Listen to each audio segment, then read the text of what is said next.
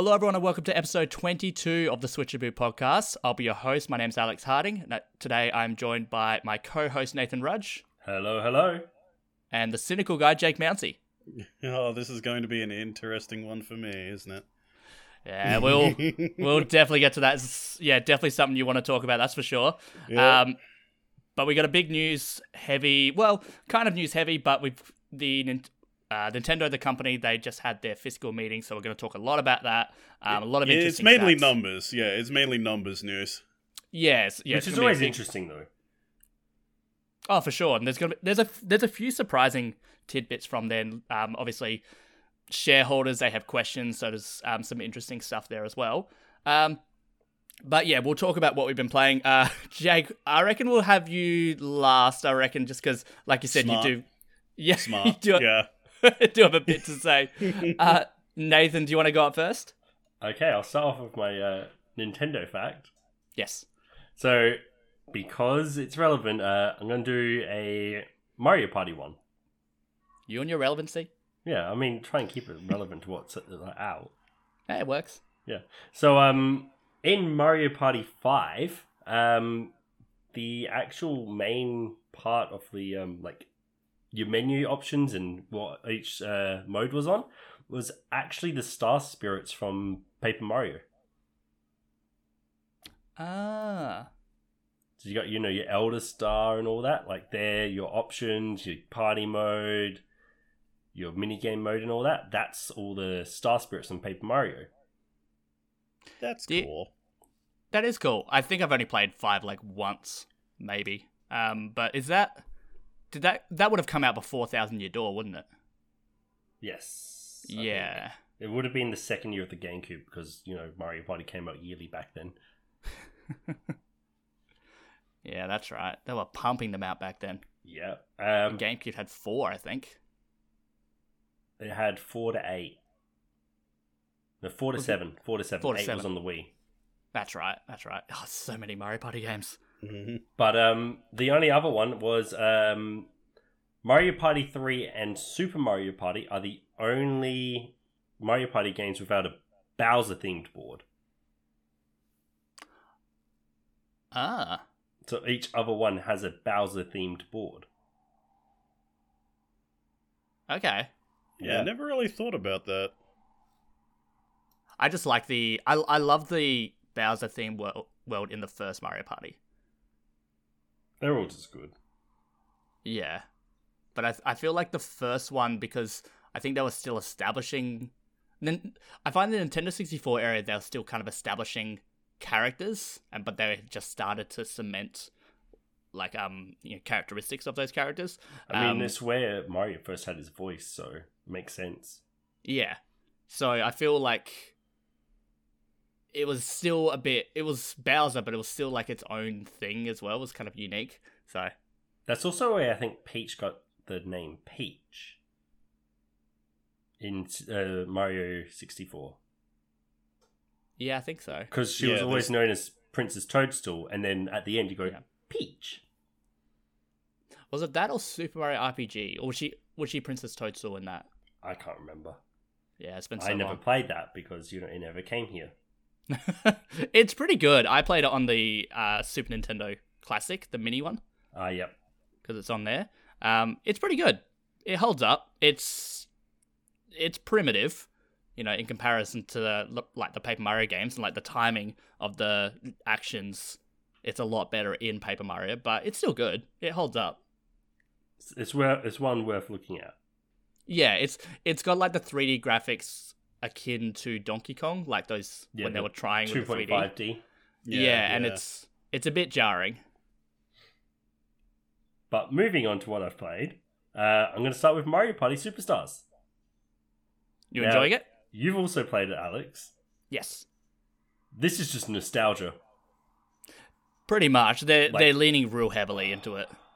Like the main menu being like the main menu from Mario Party One. Yeah. the warp pipe in the middle, even the buildings looking the exact same and all that. Yeah. Like, it is just they've leaned heavily into it, and like I was, and the fact you can access the minigame straight away is great. Yeah. like I was just going through the minigames, like, oh, I remember this one. This was so much fun, and all this like, and I uh, played a four player round. Is like, that was fun.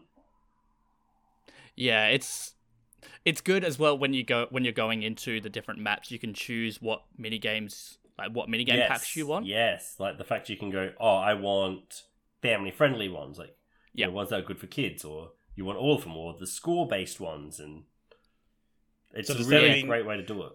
Does that mean you can like uh cut out all the ones that force you to use the uh the stick? I'm gonna You say know, the ones yeah, the the infamous ones that would cause injuries. Mm, I don't think so. There is only two of them in this one, I think. Yeah, because I know the tug of war one Yes, is there, which is is you know the the the biggest, you know, like the biggest complaint. Was that was the one that mainly you know, Actually, not that hard to do it with the joystick, like the Joy-Con though, because you can just use your thumb to twirl it. It says don't use your palm. It's actually better to just use your course. thi- like thumb. Yeah, it's it's more achievable with the thumb. Where like back on the N64, you could not do it with your thumb. You had to use your palm. Yeah. Whereas yeah, that that and the way that the uh, the joystick was shaped, the uh, the rings on the top, that did not help things either. no, It did no. not. Whereas now you can do it with just the the thumb. But like for for myself, where I'm so It's used so to using hard my to palm, not do it. Yeah, so I've been doing it because of course I have been, and it's just so easy. Like tug of war, I win every single time with ease because it's designed to be able to just use your thumb. So now I use my palm and I'm going super fast, and it's just like, yeah, I just win in like five seconds. yeah, it's it's still fun though. Oh yeah, and like you said, it's a huge nostalgia trip. Also, chance time. Yeah, that being back, yeah, that Oh, got that me. hurts. That hurts. Stole my star. One one thing of note um, that I found like feels somewhat game breaking is the double coin values on mini games. Yeah. So yeah. occasionally it'll go, oh, this round's worth double coins. I had a situation where we played a coin mini game yeah. Oh no! and I got 36 coins. That got double doubled that. to 72. Love it. So I went from like, you know, 30 coins up to 100. I was like, cool. Was that Castaways? I don't think it was Castaways. I love Castaways. I can't remember what one. It does feel a bit harder to use Castaways on this one though. Yeah, I, I think it's just because we're so used to the like the You fling The it back and then push it, and then but like it feels so much harder to just. I don't know. It feels so much harder on this one compared to the N64. yeah. I think it's just we're so used to the way it felt on the original. Yeah. Where So now you, it's you like just different. lean it back a tiniest bit to let go. It's like Yeah. oh, no. yeah, I and was then so used to forward. pull it back like, and "Oh." then push it forwards. Pull it back, push it forwards at the right time. It's like no, you got to do tiny bit movement. It's like oh. but overall, really, really well done. Mm. I'm I'm happy with it. Like that's just incredibly well done, and hopefully, what I'm hoping for is uh DLC packs with more boards and mini games. Uh, yeah, That would be I'd- cool. I would like to see that. It's it's very much a nostalgia trip, but it's I I like the fact that I don't have to use the Joy Cons and it's not relying on Yes, uh, motion controls. I I'm I'm not one of those people who hate motion controls. I don't I I quite like motion controls when it's done right, but I like that this one because we already have Super Mario Party. That's reliant on motion controls mostly. Yes, I like that we have exclusively. Yeah, exactly. So I like that we have one that is motion control heavy and one that is without motion controls. It's got that variety now. and being able to use a pro controller. Yes, yeah, Mhm. actually a proper controller when you're doing it, which is great. which helps, especially when you're doing uh, the snow trick one, where you're doing the circles, where you have to try and get the the most revolutions you possibly could. Which one, sorry? Where you're on the snowboard and you'd like jump up off of the ramp and you have to like spin around in a circle. I don't think I played that one.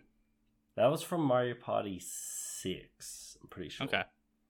But yeah, you basically have to like press A B X Y or A B Y X in that round and just keep going round and round and round. See Oh, how, okay. basically see if you can press it as fast as possible. Ah, okay. Yeah. I I I gotta be honest. Every time I play, I normally pick N64 pack Fair. Fair. because that's what I know. but the GameCube ones have some of the best games. Yeah, I, I do know that. It's just it's just nostalgia for me Yeah. because I, I didn't really play the GameCube ones, which I know I missed out because I know that they are great. And the online modes are actually really well done. Yeah, that's yeah. This one's so starting from that late update with Super Mario Party, but now this one has online as well, which is really good to see. Like you can do um like say two people on your couch with uh, two people online. Yeah, that works really well rather Yeah. than playing against computers, Exactly. and they can be dumb. Those computers. Although it feels Although harder if now. you put them on hard or master, they're really good. Yeah, I've noticed that. Master Like- is really, really good. Like I was recording gameplay footage, and I'm just like, yeah, I'm play I'm playing on normal mode, and I'm not even winning. Yeah. No, the normal like PCs are actually relatively good this time. Yeah. Yeah. Yeah. Uh, but we've talked about Mario Party enough. I'm going to move on because we have a lot to cover this episode. Yeah, we do. Uh, Tunche, I Mm. haven't had a lot of time to like delve deep into it, but it's relatively good. Not exactly how I thought it would go though.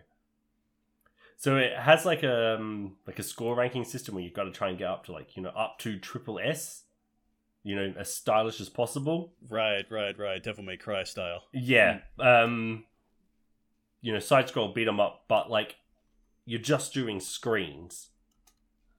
So it's like, you Yeah, know, okay. very generic screens as you go. Okay. And then it has similar so it's a side scroll beat 'em up with the Hades like style of like you do a room, pick what side you go occasionally to get, you know, a certain pickup. Like, you know, oh you get more XP here or you get more coins here. Hmm. And then you also have other stuff. But yeah, it's like a mix of like a few things, but it's kind of different from what I was thinking, but it's actually not too bad. Minus the fact that character progress is separate. So if you're doing it solo, it's a lot harder to like pick up. Oh, interesting. Yeah, so like, you know, if you want to pick a character that you're good at, you kind of have to go, oh, I want to unlock these moves first, but it takes a while to unlock these moves. So like, it takes a while to get it like into the game if you're doing it solo. It's definitely something you want four people with. It seems like a bit of an oversight. It it's not too bad, but like yeah, resources are tied to specific characters. So if you get, you know, your blue orbs, that's specifically for that character. Yeah, okay. which I was like, oh, that makes it a lot harder. Hmm. But yeah, other than that, it's not that bad. Like, it's definitely worth looking into, especially if you're into like you know your side scroll beat 'em ups. Kind of rogue roguelite as well, with you know you die, you upgrade, and you come back and try again. Okay. Yeah, It's interesting for a beat 'em up. Yeah, Beat 'em up genre. yeah. It's got that roguelite where you unlock your moves um, with your upgrades. Cool. That's really Yeah. good. And so you're working on the review for that one, aren't you? Yes, yes. So Nice. I'll work, get onto that once I have time because work is a thing at the moment. Work yeah, your a thing. schedule has been hectic. Yeah, Yeah. when I'm doing 12, 13 hour days, Yeah, that's it's rough. long. It's long. Yeah, coming up to Christmas time, both of our jobs, it's not it's not a good time for it, that's for sure. no, not at all. but the other thing I've started to play is a Wildermyth. So I'm pretty sure this isn't on the Switch. Yeah, I haven't heard of this one. So it's kind of uh, like a um a tactics, like a turn-based tactics D and D style game, but like everything's papercraft. Oh, cool. And so like you have your your uh, your magician, your warrior, and your ranger. And yeah, it's and then there's also like each character you can make them based on certain personality types. So you can get three out of a list of I think like twenty types of personalities and mix them up. Comes with backstories often based on what personality types you get, and then you can party members can be you know they can be rivals or they can be friendly or they can you know have romance options and then they can have kids and you then play as their kids. Like it follows, you know, a timeline thing. Right. Yeah, it's, Oh yeah, yeah. I'm looking this up now. Same. Like I, I remember seeing this months ago. It's like, oh yeah, I might pick that up, and unfortunately, just must have forgotten about it. So Yeah, it was I'm glad you've reminded me of it. It was on special when Steam had the RPG sale on, Yeah, so I thought I'd sure pick it up. And yeah, So it's, it's- genuinely pretty fun. Yeah, it's got 87 on Metacritic, which is really good. Um, I actually looked up as well. Is it coming to Switch? Uh, two years ago, the developer said that it's written in a custom engine, so it's not going to be an easy port. Yeah, it, I, the way it works as well, it's definitely better mouse, like using your mouse Yeah, Yeah, yeah. because you know you click on things specific instead of moving the mouse like the It, keyboard. it very look. It looks like the UI was specifically built to be a PC game. Oh yeah, it's definitely better PC wise, but it's again definitely something worth looking at, especially if you're into you know building characters and tactics, which is definitely something Jake's into. Mm-hmm. I sure am. one for the one for the Steam Deck. Yes, yeah, maybe because again, mouse would definitely be better with you know more precise movements of Yeah, where you want to move. I think the Steam Deck has like a like a mouse pad kind of thing on That it. might with your work. thumb. Yeah. It might work a little bit better with that, but you know, remains to be seen, I suppose. But yeah, that's me this week on Fortnite. Nice. Yeah. Um. So I, I can move on to mine. So first one was the Gardener and the Wild Vines. We got this one randomly from the developer. They sent us the code, and normally when I do that, I put it in the group chat uh, for everyone to you know see if anyone wants it. But this one actually it really caught my eye. Um. And it's got like a it's a 2D platformer, but with Nintendo 64 style 3D polygons. Um, and the idea is that you you're a gu- you're a gardener and you can uh you can like attack with your with your shears like your big scissors um and to sprout more vines to climb up the tower and it's got it's got a really good like really surprisingly good story to it and some really good characterization and the comedic timing is really good it's like on point it's it's fantastic um not too much more I can say about that. Check out the review. I gave it nine out of ten. I'm pretty sure it's we're we're working on our game of the year stuff at the moment, and I put it down for one of the best hidden gems on Switch. I reckon if you like 2D platformers, and certainly quite difficult. The main problem I had with it, which I put in my bad section, was that once the towers get a bit more complicated, you go from one tower to the next. Like um, so rather than it just being one tower, you're constantly changing and then you kind of got to you got to go back and whatnot but there's a lack of indicators sometimes and then it gets a bit confusing and then you don't like you kind of get lost with it Ah, yeah. so that's probably the only only negative thing that and the music is very repetitive at the start but it does mix itself up eventually but aside from that the game is really really good for 2d platformers Repetitive very- music can break a game. It can, it can, and it was like, it was like, um, because it's the first world, it was very uh overly happy, Yeah. which can, you know, is is great at first, but then like after twenty minutes, it's, you just feel like banging your head against a wall. It's just, it's Especially just too- when you're learning the game at that point. yeah, yeah, or yeah.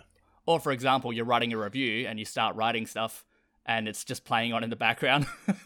It's just over and over. I'm like, oh, I'm gonna go back to the home menu and stop that music because, my God, it's very frustrating. The the other one, uh, 3D platformer Demon Turf. I we mentioned this in the last podcast episode. We're talking about it, and funnily enough, I was actually playing it at the time, but I couldn't say anything for embargo reasons. But um, I did mention that the the odd the odd juxtaposition of the 2D 2D sprites with the 3D platformer. Um, we were saying how that might be a bit tricky. I can confirm, yeah, it is. It is definitely tricky. And the- Surprise. yeah, yeah. It it does help because there's a circle, like there's a circle to indicate on the bottom. Like it does help in that kind of aspect. So it does give you the illusion of a 3D model, but it it doesn't help. Like it doesn't help as it doesn't fix the issue. Is what I'm trying to say. It doesn't fix that, and the combat is it feels so flat and like there's there's one and uh, there's like Z targeting. There's no there's no proper Z targeting as well, and sometimes you have to use a hook shot to like to to take off someone's armor or take away their shield or something. But you'll f- and when you do it, the camera goes all weird. It's yeah, it's it's not it's not amazing. There's it falls into a lot of traps 3D platformers generally do, but it does it with that 2D juxtaposition as well, which just doesn't help. which, which is, is a bit-. Yeah, it's a bit of, it's a bit of a shame. Um, obviously published by Playtonic as well. I don't know. I thought they'd have a bit more. I mean, it's not developed by them, but I thought they might have been able to assist a little bit in that aspect. But no, apparently not. But that's just my take on it. I gave it five out of ten, but I've been seeing eights and nines as well. So don't take my word as gospel in that. Some people might enjoy it, but for me personally, it yeah, it, as someone who's been playing 3D platformers for many many years, it just didn't um, gel with me personally. But the last one I've been playing is Unpacking. This is on Switch, but I have been playing it because it's on Game Pass. I've been playing it on Xbox, and this this is just a very cute and wholesome game. It's basically your you play as this character. There's no dialogue whatsoever.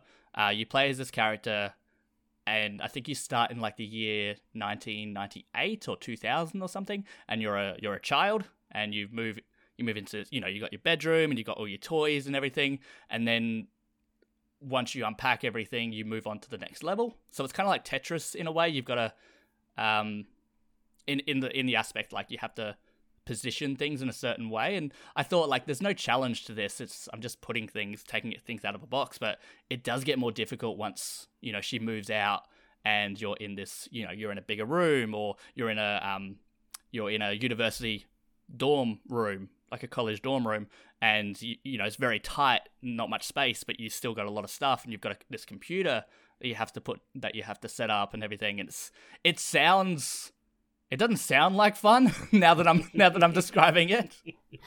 But it's But pretty good. It is pretty. It's very. I've also relaxing. heard the uh, the quote unquote boyfriend in the game is really bad. Like with how much stuff he has or something like that. Uh, yeah, yeah. I actually did that this morning.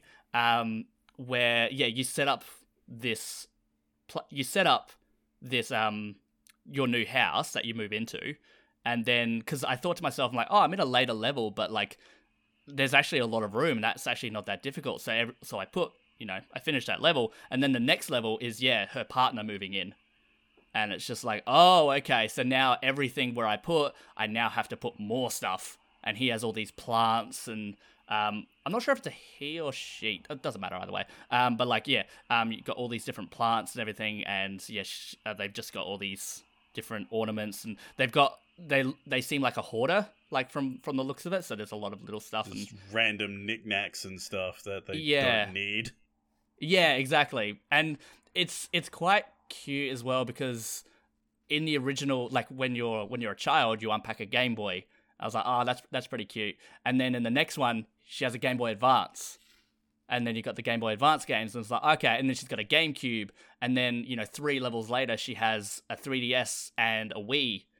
So like, she she continues to upgrade, and um, but then I suppose without spoilers and whatnot, like she ends up moving back in, back to her home.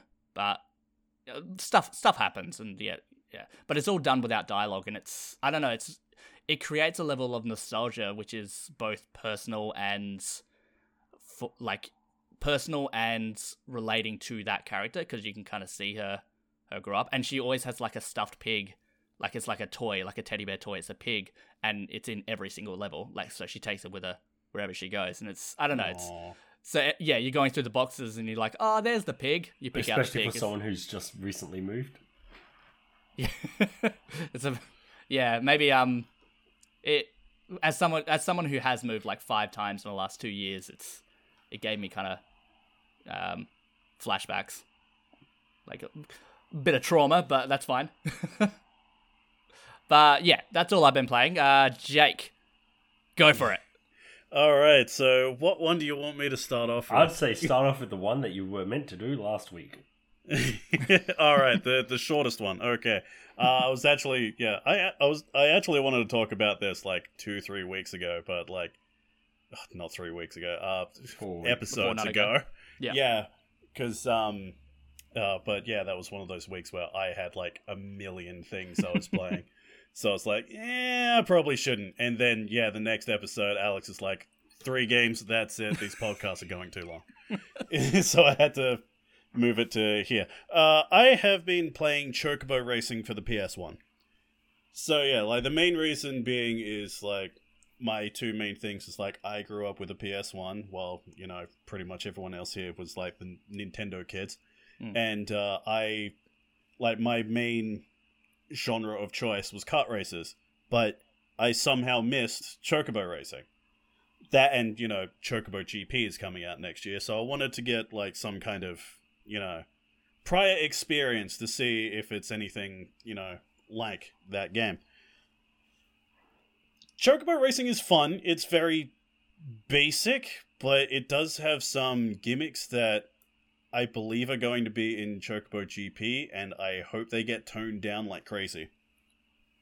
Because um, each character has their own like unique ability. Like Chocobo has like a dash. Like the, the these abilities are on like a timed cooldown. So after a while, like Chocobo gets like a free speed up dash thing. Uh, the Moogle can fly over hazardous uh, parts of the track, things like that. Like they're all kind of like meh, who cares? Except for two.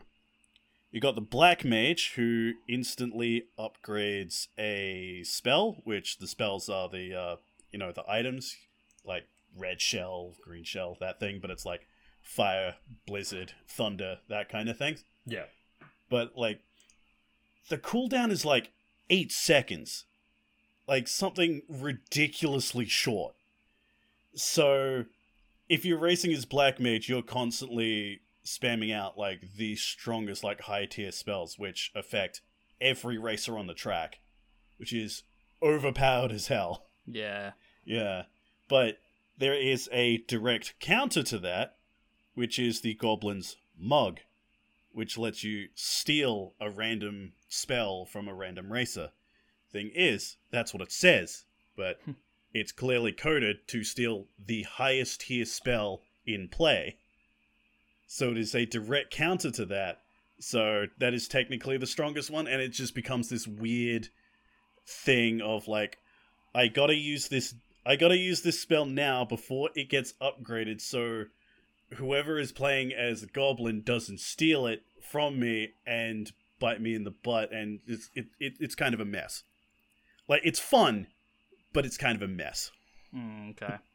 Yeah. Something that something that like because I suppose PS1 kart races was still kind of new, so that might be something that kind of gets balanced a little bit better in the new one. Yeah, yeah, because like, I, I I've seen from the trailer that I believe those things are still there. But Ah, like, yeah, yeah. Hopefully, yeah. Hopefully they get toned down.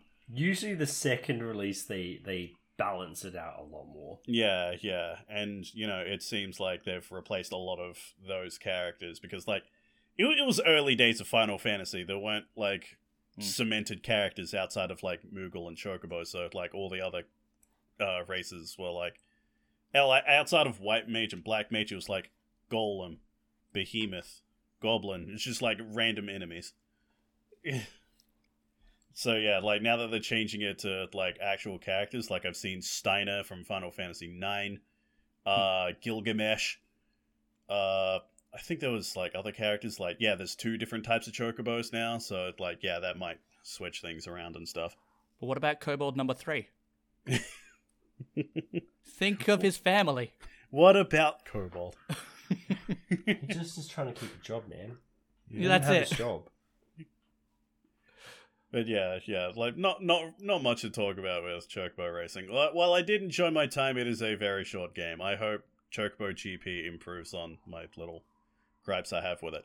Hmm. Uh, next up, uh, I have been checking out Darkest Dungeon 2, now that that's out in um, early access. Didn't know Um, a sequel. Yeah, it is. Um, like people who watch my streams will know, I'm currently playing through a modded Darkest Dungeon one playthrough at the moment, and I, I love me the original Darkest Dungeon. That game is fantastic. I've put in like really close to 400 hours on that, according Dang. to Steam. God damn.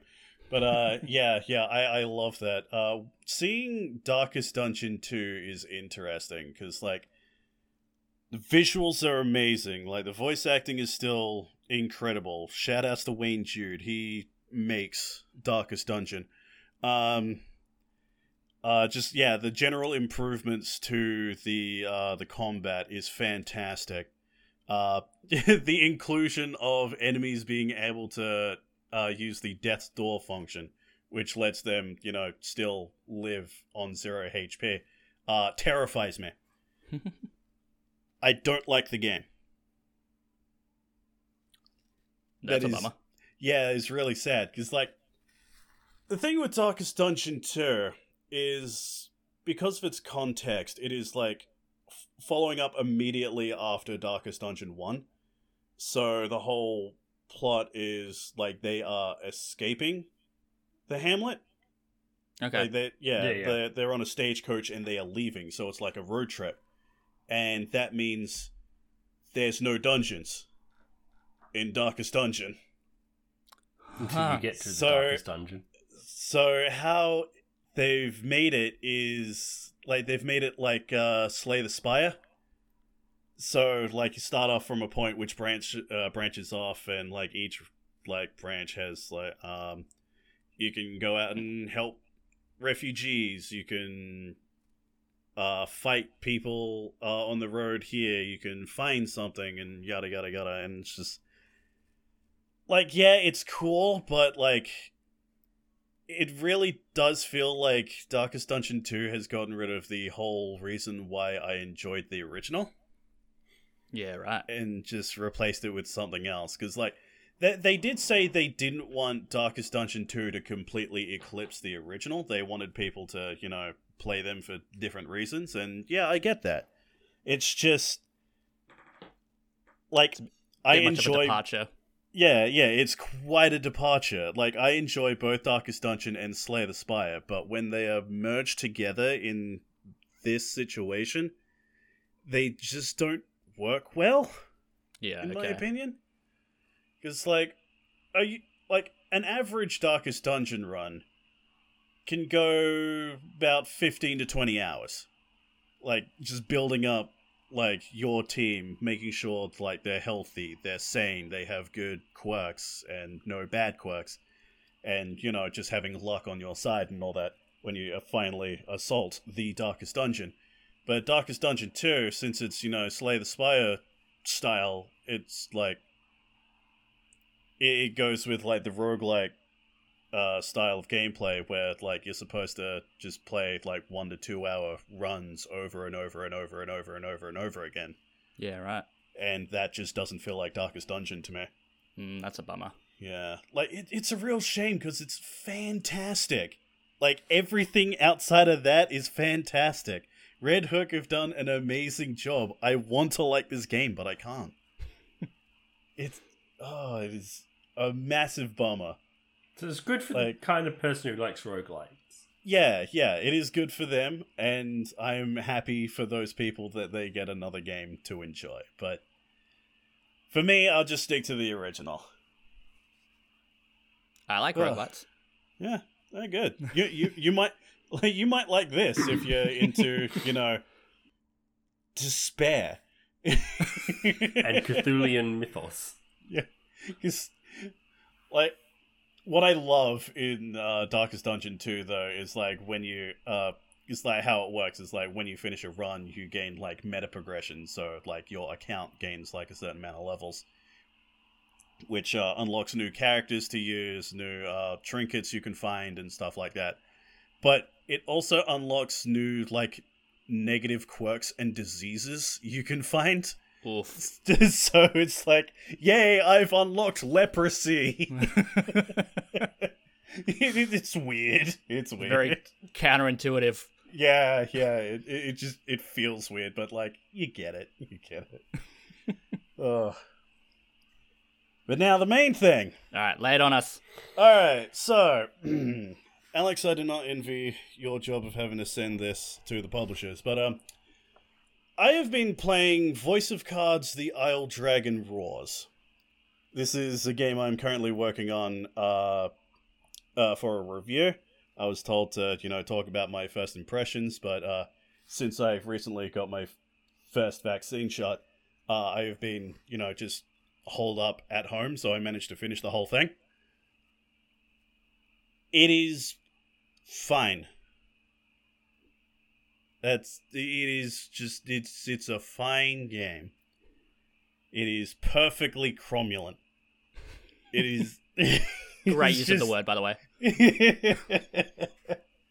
is like it's perfectly fine, but the thing is, every time I look back on it, all I can think of is just gripes.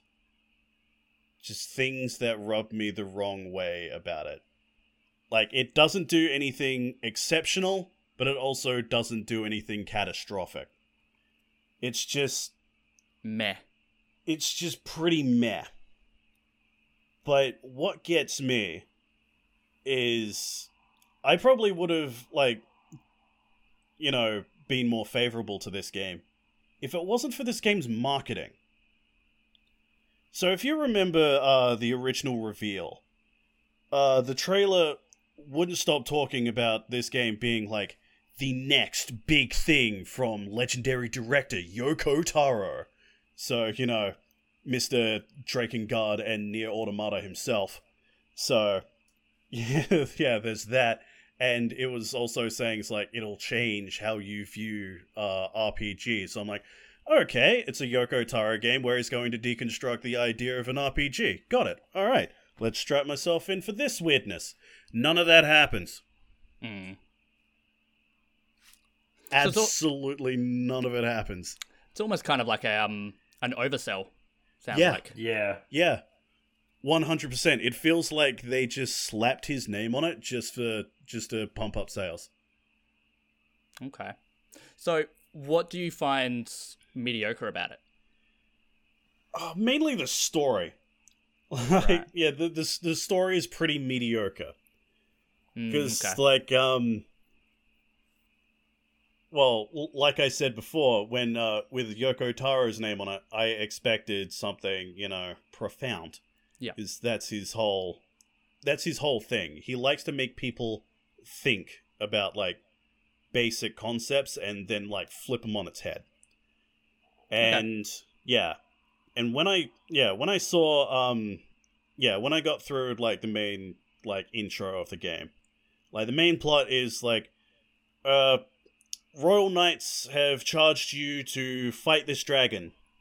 Go fight the dragon. It's like, okay. Knowing Sure. how yeah, knowing how Yoko Taro works, he's probably going to be like Dragon's the good guy, the knights are evil. Surprise. yeah. and like that's it. I'm like, wow, really? That's the that's the big twist. That's the big twist. Like Mm. every like I'm I'm going to talk about this as if it's like a tabletop because it's presented like it's a tabletop Hundred percent. it yeah it feels like you know someone got really excited to dm for the first time and they had like this really cool new idea without realizing that everyone has done that before It leans into the tropes too much without realizing it, yeah yeah it is it is quite and you quite a can kind of see that in the demo. Yeah, yeah. Because yeah, when when the f- demo first came out, I was talking uh, talking about it in like our Discord. It's like, boy, I really hope this doesn't end up just being a very generic RPG, and it ended up being a very generic RPG. yeah. Um, Like it's it's good. like yeah, it's good. It is perfectly serviceable. It is fine. It's just like I said, it does nothing spectacular, but nothing catastrophic. I like to like my comparison to it is it's like Bravely Default 2 in that Bravely Default 2 is good. It's Yeah. definitely it's definitely good, but it's not great. There's nothing memorable about it. Yeah, yeah, Mm. It's been done. Yes. yeah. It- So like it- it if you want a solid RPG with like, you know, a tabletop like feel to it, dive into it. Yeah, like the the aesthetic's cool.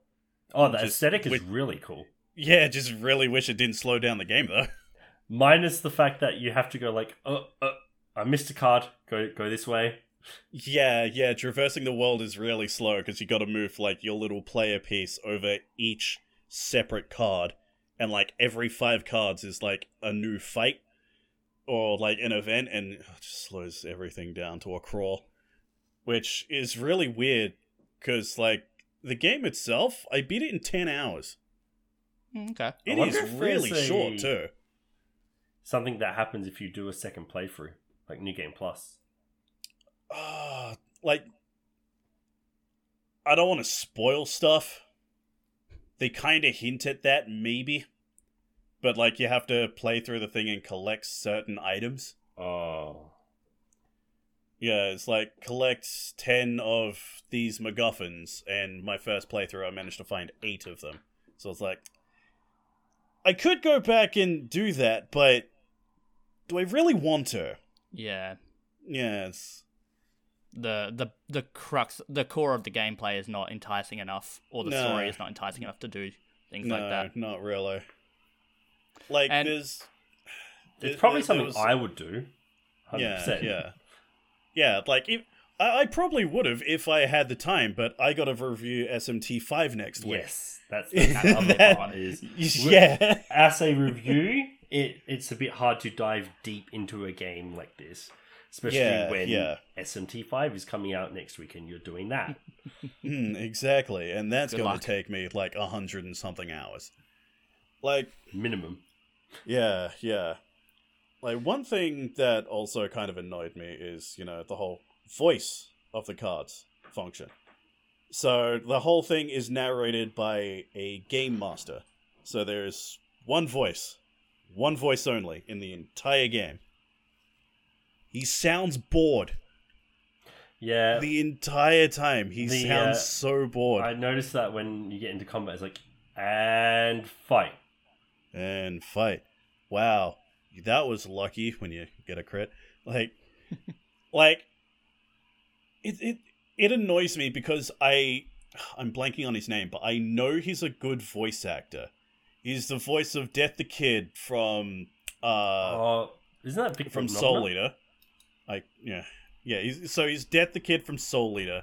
He's uh Sho from Persona 4 Ultimax, and Todd Haberkorn. Yeah, and of course I'm going to bring this up because I'm the only person who knows Battleborn exists. But he was Boldur from Battleborn, like the giant wood dwarf. but like, so like, I know he's a good voice actor. So like, clearly it's like a voice direction thing. Oh, 100%. Yeah, yeah, because like you can tell it's even written that way. Yeah, yeah. And like a good example is like a random event will show up and be like as you are walking down the road, you feel something fly right past your ears at breakneck speed. What was that? Melanie says in shock. You look down and pick up the item and continue on your way. And that'll happen like five, maybe six times in an hour. It's kind of like a first person's, um, like D&D, like DM. Yeah, Like, yeah. they're like- kind of like awkward about it. Yeah, yeah, and he doesn't like he doesn't emote, he doesn't uh like give voices for the characters that he's making. Like and they tried to um like they try to humanize him a bit, but there's like not enough. They like they try to make him his own character cuz in um very early on in the game, you will meet a character with a ridiculously difficult to pronounce name and it will take the game master like two or three tries to actually get the name right. It's like, oh, Hmm. that's funny. that's funny. But that never happens again. So like they they want to to make him a character, but they outside of this one thing, they didn't do anything with it. Kind of seems like it's it's something that they probably had a lot of ideas for, but maybe you know Square Enix being a big company, it was, it was kind of like it was kind of rushed to completion, so we didn't get to do all that he wanted. The to do. animation's really good though. Like yeah, for the, the, animations. attacks. Yeah, the, the the animations are fun, but like, wh- whenever you're like near the end of the game, like you're hours in, you're like me. It's like, all right, I know exactly where this is going. Let's just speed this along. The animations just get in the way, and there's no way to turn them off. Ah, that's unfortunate. Yeah. Yeah. But yeah, this this was clearly a game that they had a lot of ideas for, but not enough like time or money or whatever to actually, you know, fulfill them. Well, like Square Enix just didn't want to give them the, the time and money. Yeah, yeah. So like it's good, but given the context it is very disappointing. I do like Yeah. like the crits, like when you get a crit and like the animations on those. Oh, like, the Let me talk about the crits for a second. Did you notice how ridiculously often you would crit? yes, So after a while, I'm like, okay, this is this is out of hand. I'm going to calculate this. I actually went out of my way to calculate the uh, the crit chance. So like it's it it's very basic. I only did like the first like hundred attacks uh, instead of like going for like a higher, you know, more robust uh, sample size. But like from my findings, the crit chance is anywhere between like twenty five to thirty percent. Oof. Yeah, it makes fights a cakewalk. it does. Yeah. But like, I I, wanna- I, do like was it the wind one, and where the card actually gets lifted up and then slammed back down. Yeah, yeah, that's fun. I want to go on a.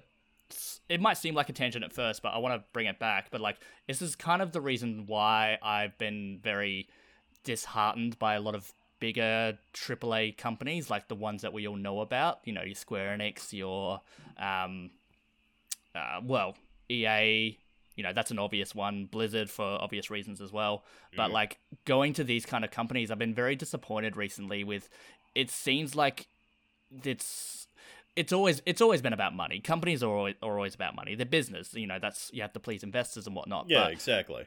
recently, it's it's things like this where it's something that you really expect for them to know a lot about, and you know they're experts, and this is where these kind of things originally came from. They're the masters of this kind of stuff, and yet we're getting games that are just meh.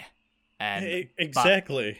the thing is they're paying they're they're charging premium prices for these average experiences but then on the other side and this is you know i'm i'm known probably here as the indie guy but i i've been really appreciating indie developers recently um or in the past couple of years especially doing this you know doing this work and i've really come to appreciate the thought and the the effort and you know taking those ideas that were established and doing new things that the developers you know those bigger companies should be doing but it feels like they're trying to play it too safe so yeah.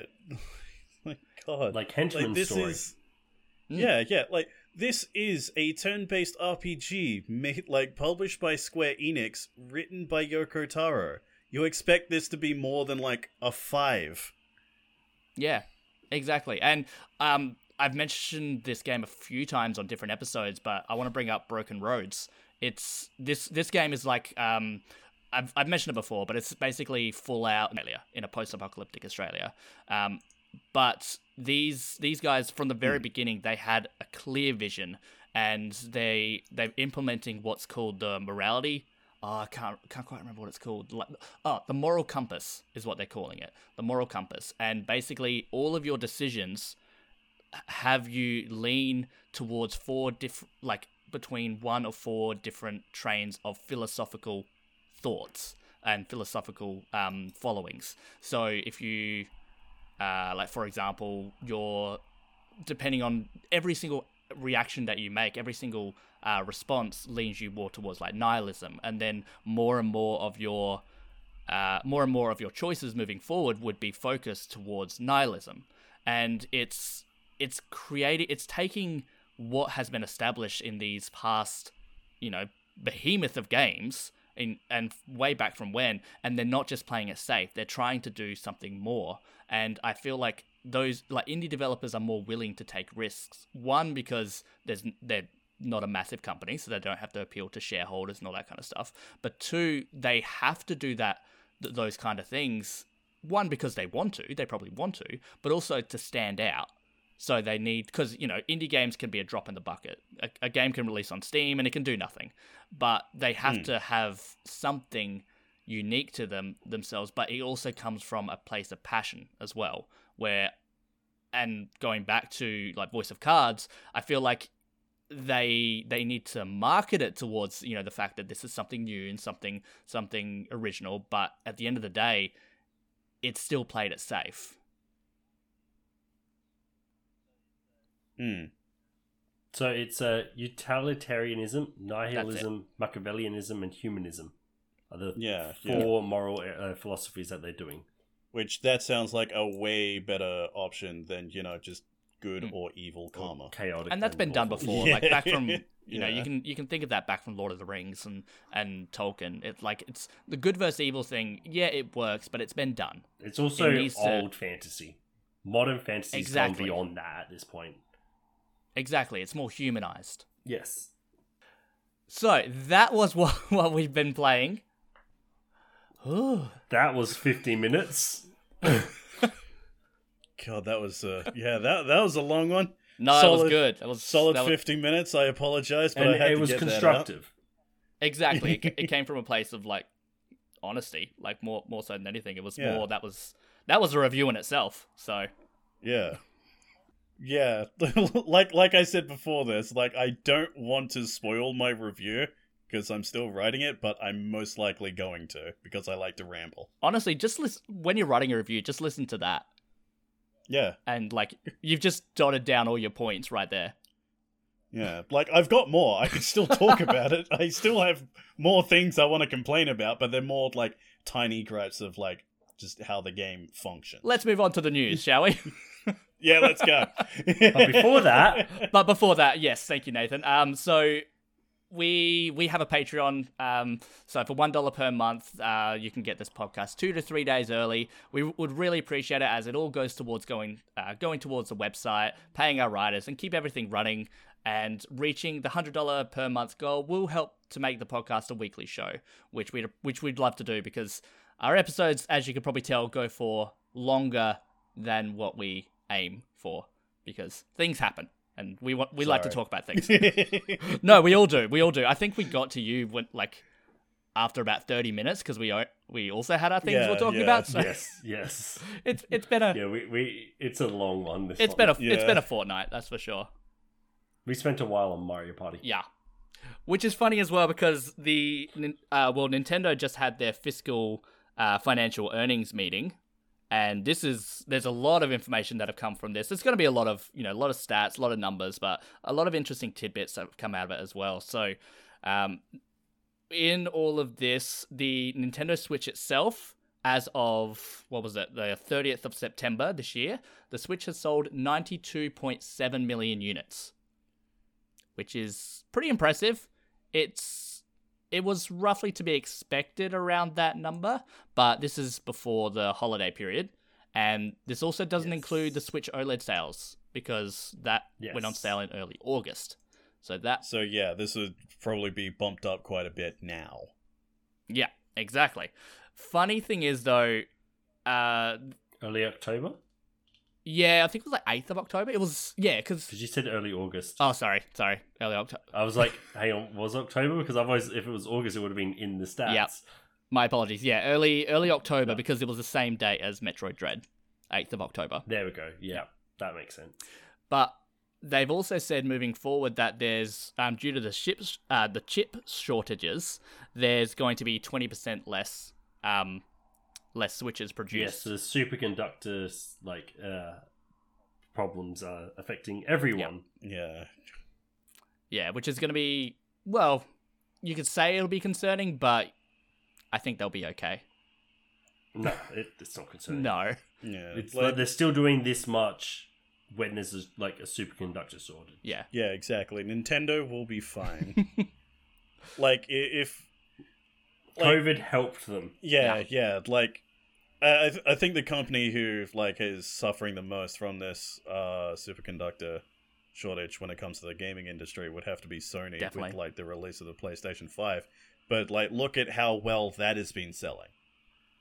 Like Yeah. Nintendo's going to be fine. yeah, exactly. yeah, And I, th- I think Xbox were like Microsoft were quite smart with um, less of it being about a new generation and more about being about Game Pass. I think they've Yes. they've definitely um, they've they've definitely kept themselves in a in a comfortable position because you know you can still play these games on your Xbox One or you can play it on PC. exactly. That's that's the difference. Mm. Is you can still play them on the older consoles. Yeah, or even cloud on your phone. They're, they're Xbox games. They're not PS5 games, PS4 games. Yeah. So a lot of people aren't playing. which Yes. A- like for example, Jake, you're not playing the new Ratchet and Clank game because you can't.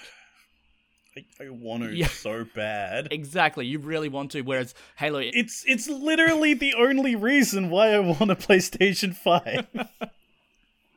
but yeah, you can go out and buy. Um, you can get Halo Infinite on an original Xbox One. Hmm, Whether yes. it would run it well, might not run yeah. perfectly, but you can. So also you can probably actually go out and buy one of the new Xboxes now. yeah, yeah, they're a lot more readily available because they're selling less, but you know, they're still more readily available. Yes. But anyways, But yeah, you know, there's less of a reason for people to upgrade. Exactly, exactly. But anyways, we're talking about the the Switch. So it's I think it's less than nine million away from outselling the Wii, which is pretty astounding. Which is crazy. Yeah. And so, what with the holiday period, the Switch OLED, um, I reckon the next financial year it would have beaten the Wii. I'm putting money down on that. Well, not literally, Mm. but if anyone wants to take I on the bet, You may as well. you may as well. exactly, because it's almost a sure thing, I reckon. And Because there, there's probably at least another two years out of the Switch. Yeah, I I mean I didn't put it as a as a note, but they are starting to talk about the new console, but they literally put 20XX. So yes, 20XX. we know it's coming before Yeah. t- the 22nd century. That's all we know. It's coming this century. Yes, sometime this century. Within the next 80 years. Next 80 years. That's exactly right. But Switch Software's also sold 681 million copies, which software is a different ballgame as well because it still sells after the new consoles come out. It does. Yeah, and I think Nintendo's well, I do know Nintendo for any console has never cracked 1 billion. So I reckon this is going to change that. Yeah. Yeah. Software sales have been really high. Yeah. It's a different ball game as It's still a big jump Oh, yeah. it's it's like was it 60% higher than what it is at the moment, but still. Hmm. it's a it's a different ball game as well the Switch because it's both their home console and their handheld line. Yeah, 100%. So I think that's largely as well the reason why whereas a lot of times a home console would also have a handheld iteration as well. Yes, which is, you know, eating into the software sales. Exactly. So I think because it's combined, I think it was almost inevitable, unless it was a flop, which people were worried about with the Switch. But it is clearly not. So I think we're good there. As we're about to see when we look into these numbers for software sales. Absolutely. So, uh, 16 Nintendo games selling over 1 million units. I actually don't think that's correct, though. I don't think they're saying too much because ARMS isn't on the list. And I remember ARMS. Which has sold over a million. Yeah, so take this all with a grain of salt. But the numbers that we are getting are accurate. It's just not all the Probably games. because they didn't sell very many. Mm, could be. Definitely could be. That's could probably be. my assumption. Because ARMS at this point is functionally like getting, you know, maybe a hundred thousand a quarter. If Yeah. I mean, it's not chump change or anything, but oh no, an- it's not. But yeah, it's it's not compared to like Mario Kart 8 Deluxe. So that's at 38.74 million copies. Uh, it's now the best-selling Mario Kart game of all time, and that's not even including the Wii U sales. which are negligible at this point. Yeah, exactly. I think that was like 7 million, 7 or 8 million, so that's 45, 46 million in total. Which is crazy. That's crazy numbers. But yeah, isn't uh, Mario Kart 8 Deluxe actually being sold with the Switch now? Could that also be like bumping up the numbers? Um, sometimes it depends Yeah. what. Like a lot of they do bundles with it, but not like I don't think you get it with the Switch OLED. No, no, you don't. It's uh, yeah, you just get the OLED with that. But it, it is it is funny that you say that. So the second game is definitely not bundled with any Switch, and that's Animal Crossing New Horizons at thirty four point eight five million. except for the Animal Crossing Switch. I don't even think they're selling. I don't. Even, I don't think No, you can't buy them anymore. But like when that came out, that was the only way to you know get it in a bundle. But was it included in? Because I remember I Rochelle got was. Rochelle got it, but then she had to buy the game separately. maybe not then. Maybe in some regions potentially. But still, like, yeah, and it, you're right as well. They're not doing that bundle, and they didn't do that bundle for too long, like a couple of months.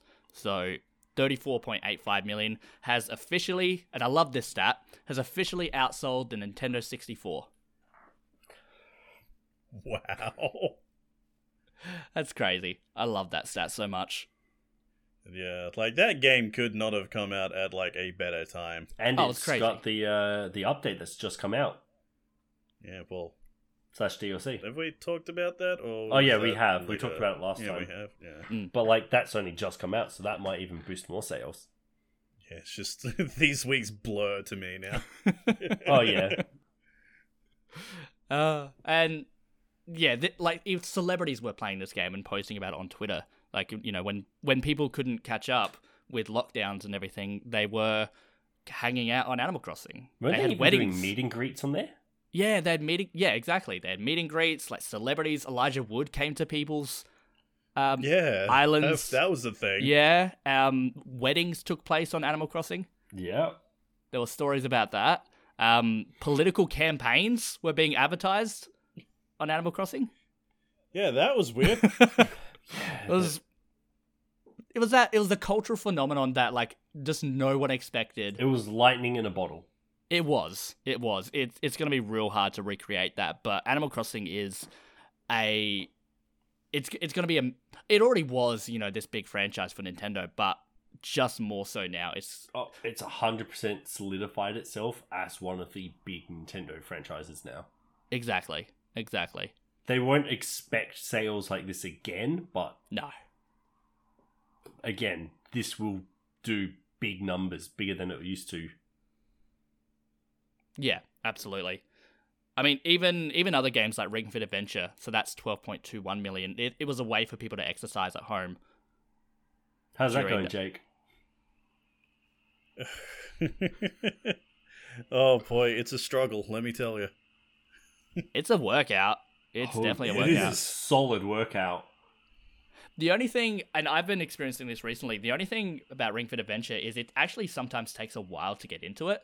So yes, it, yeah. it is a time sink Yeah, to get into the game. So I would love to see a sequel that's a bit snappier, Hmm. I suppose, in like getting into. I mean, you can do the quick workouts, but yeah, it, it kind of feels like cheating almost when doing it that way. But yeah, but yeah, like the fact that this has twelve, yeah, twelve point two one million sales, like.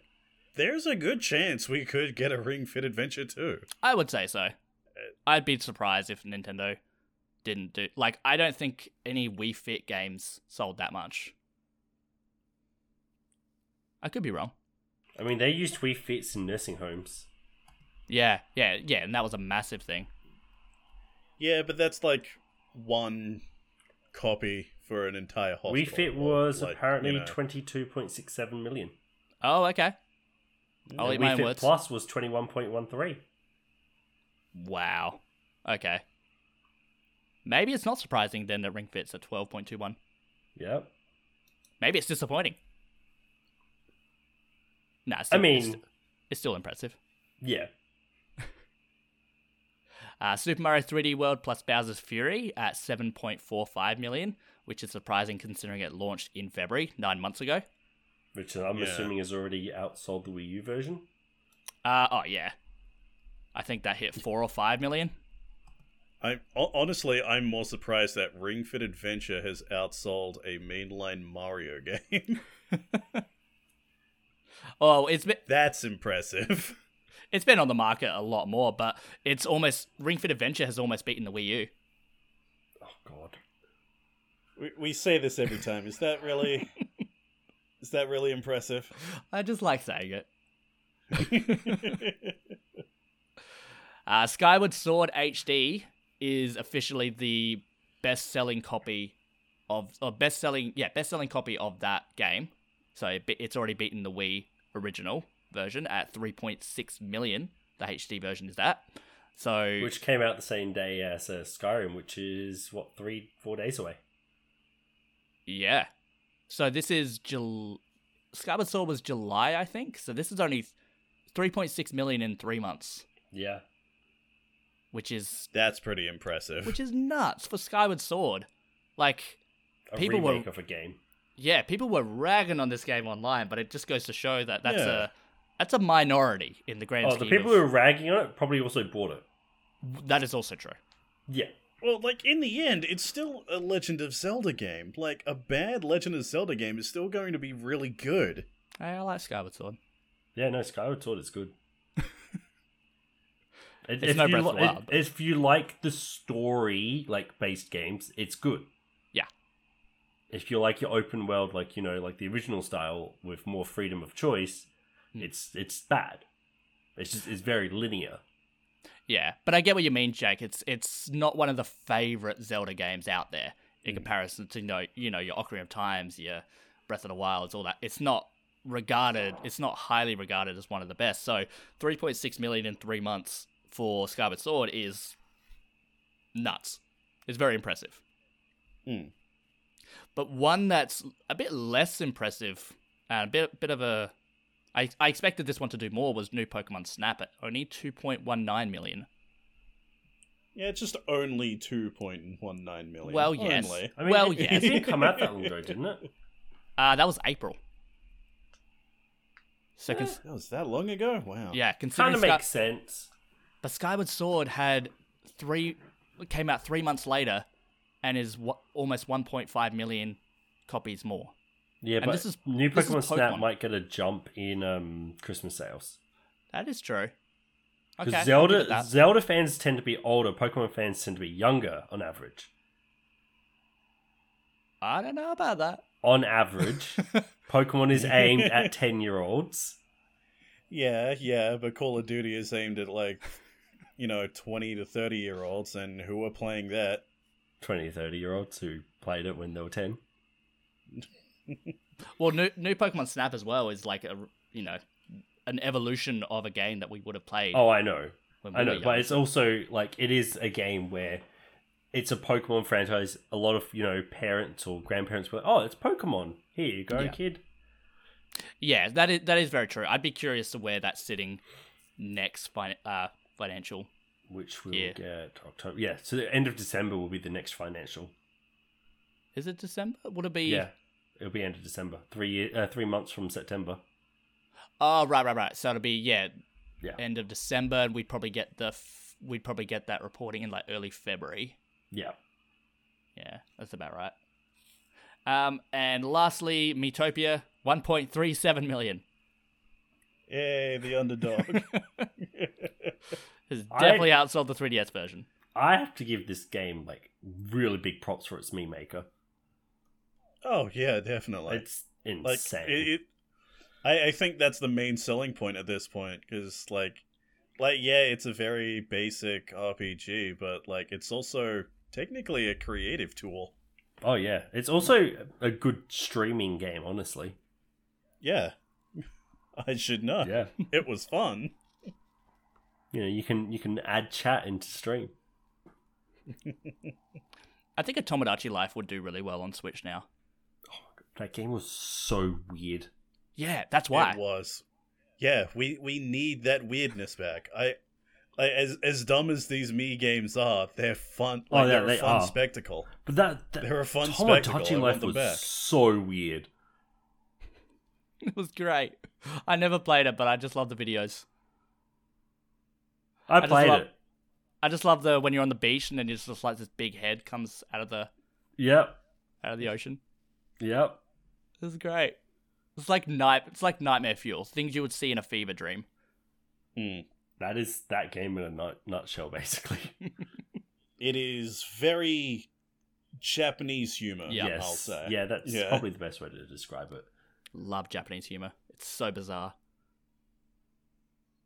Uh, Nintendo Switch Online is at 32 million subscribers. Uh, caveat. So with a caveat on that, that doesn't it doesn't specify how many of them have upgraded to the expansion pack. I know at least one person has because I did, but that's it.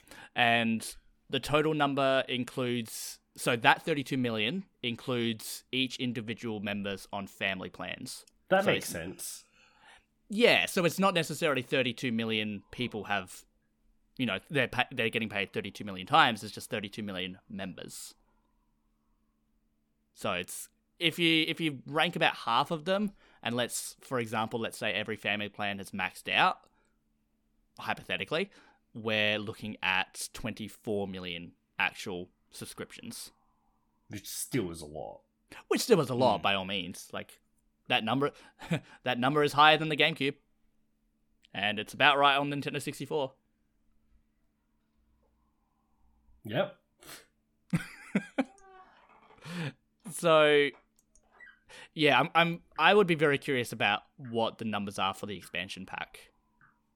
I'm hoping they share that next time. I'd be very curious about that.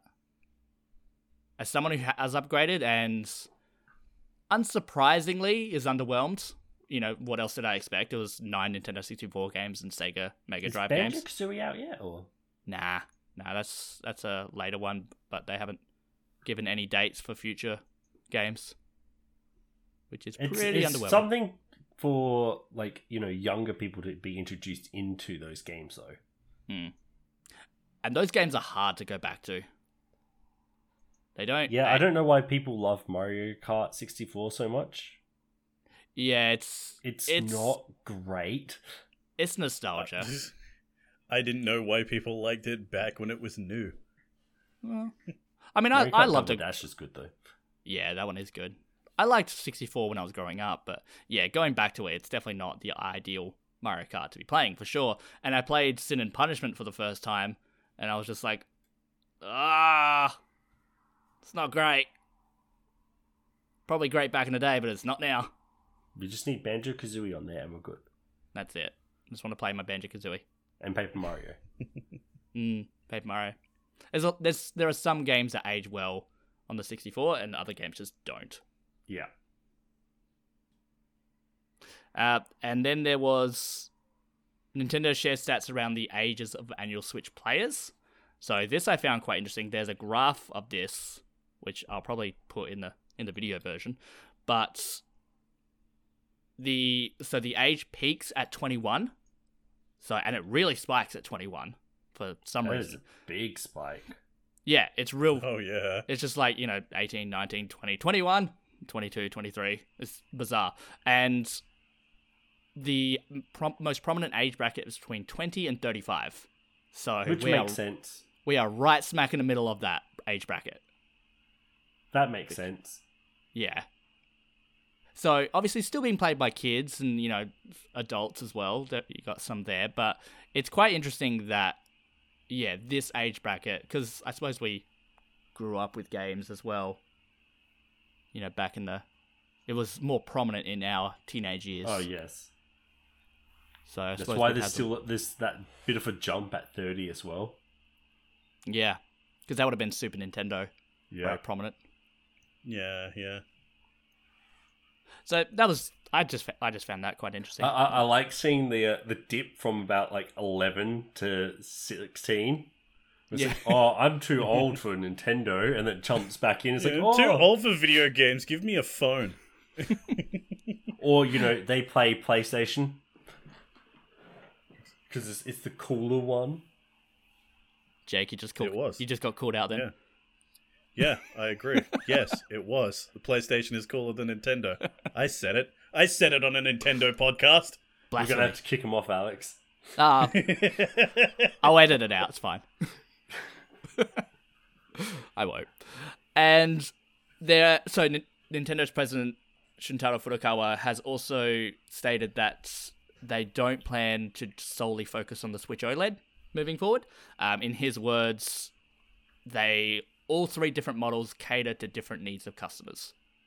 Which is So fair. It is fair. Some people were saying that, and I think you were saying this, Nathan. You probably saw the standard Switch model being phased out with the OLED. Yeah. So it's quite surprising that that isn't happening and from from one like from one school of from one train of thought. But yeah. it makes sense that the Switch then the the basic Switch model got a price decrease, but not in the United States. That's not. That doesn't make sense. Yeah, that that's weird. Yeah. Also, the Switch expansion pass being more expensive in the US, which is where all the outrage for it is coming from. Yeah.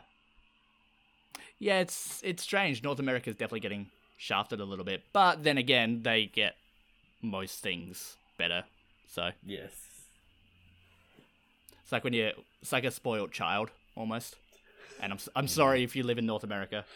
Um, but Brian. It's- yeah, Brian and uh and Dylan. Dylan. Yeah, but like it, it is almost like that because North America they do have it quite easy when it comes to pricing in video games. They complain about it a lot, but like in the grand scheme of it, unless unless you live in North America or Japan, the prices are gaming is a very expensive hobby. Yeah, we're looking at like the basic game price is a hundred, hundred and ten dollars now. Hmm.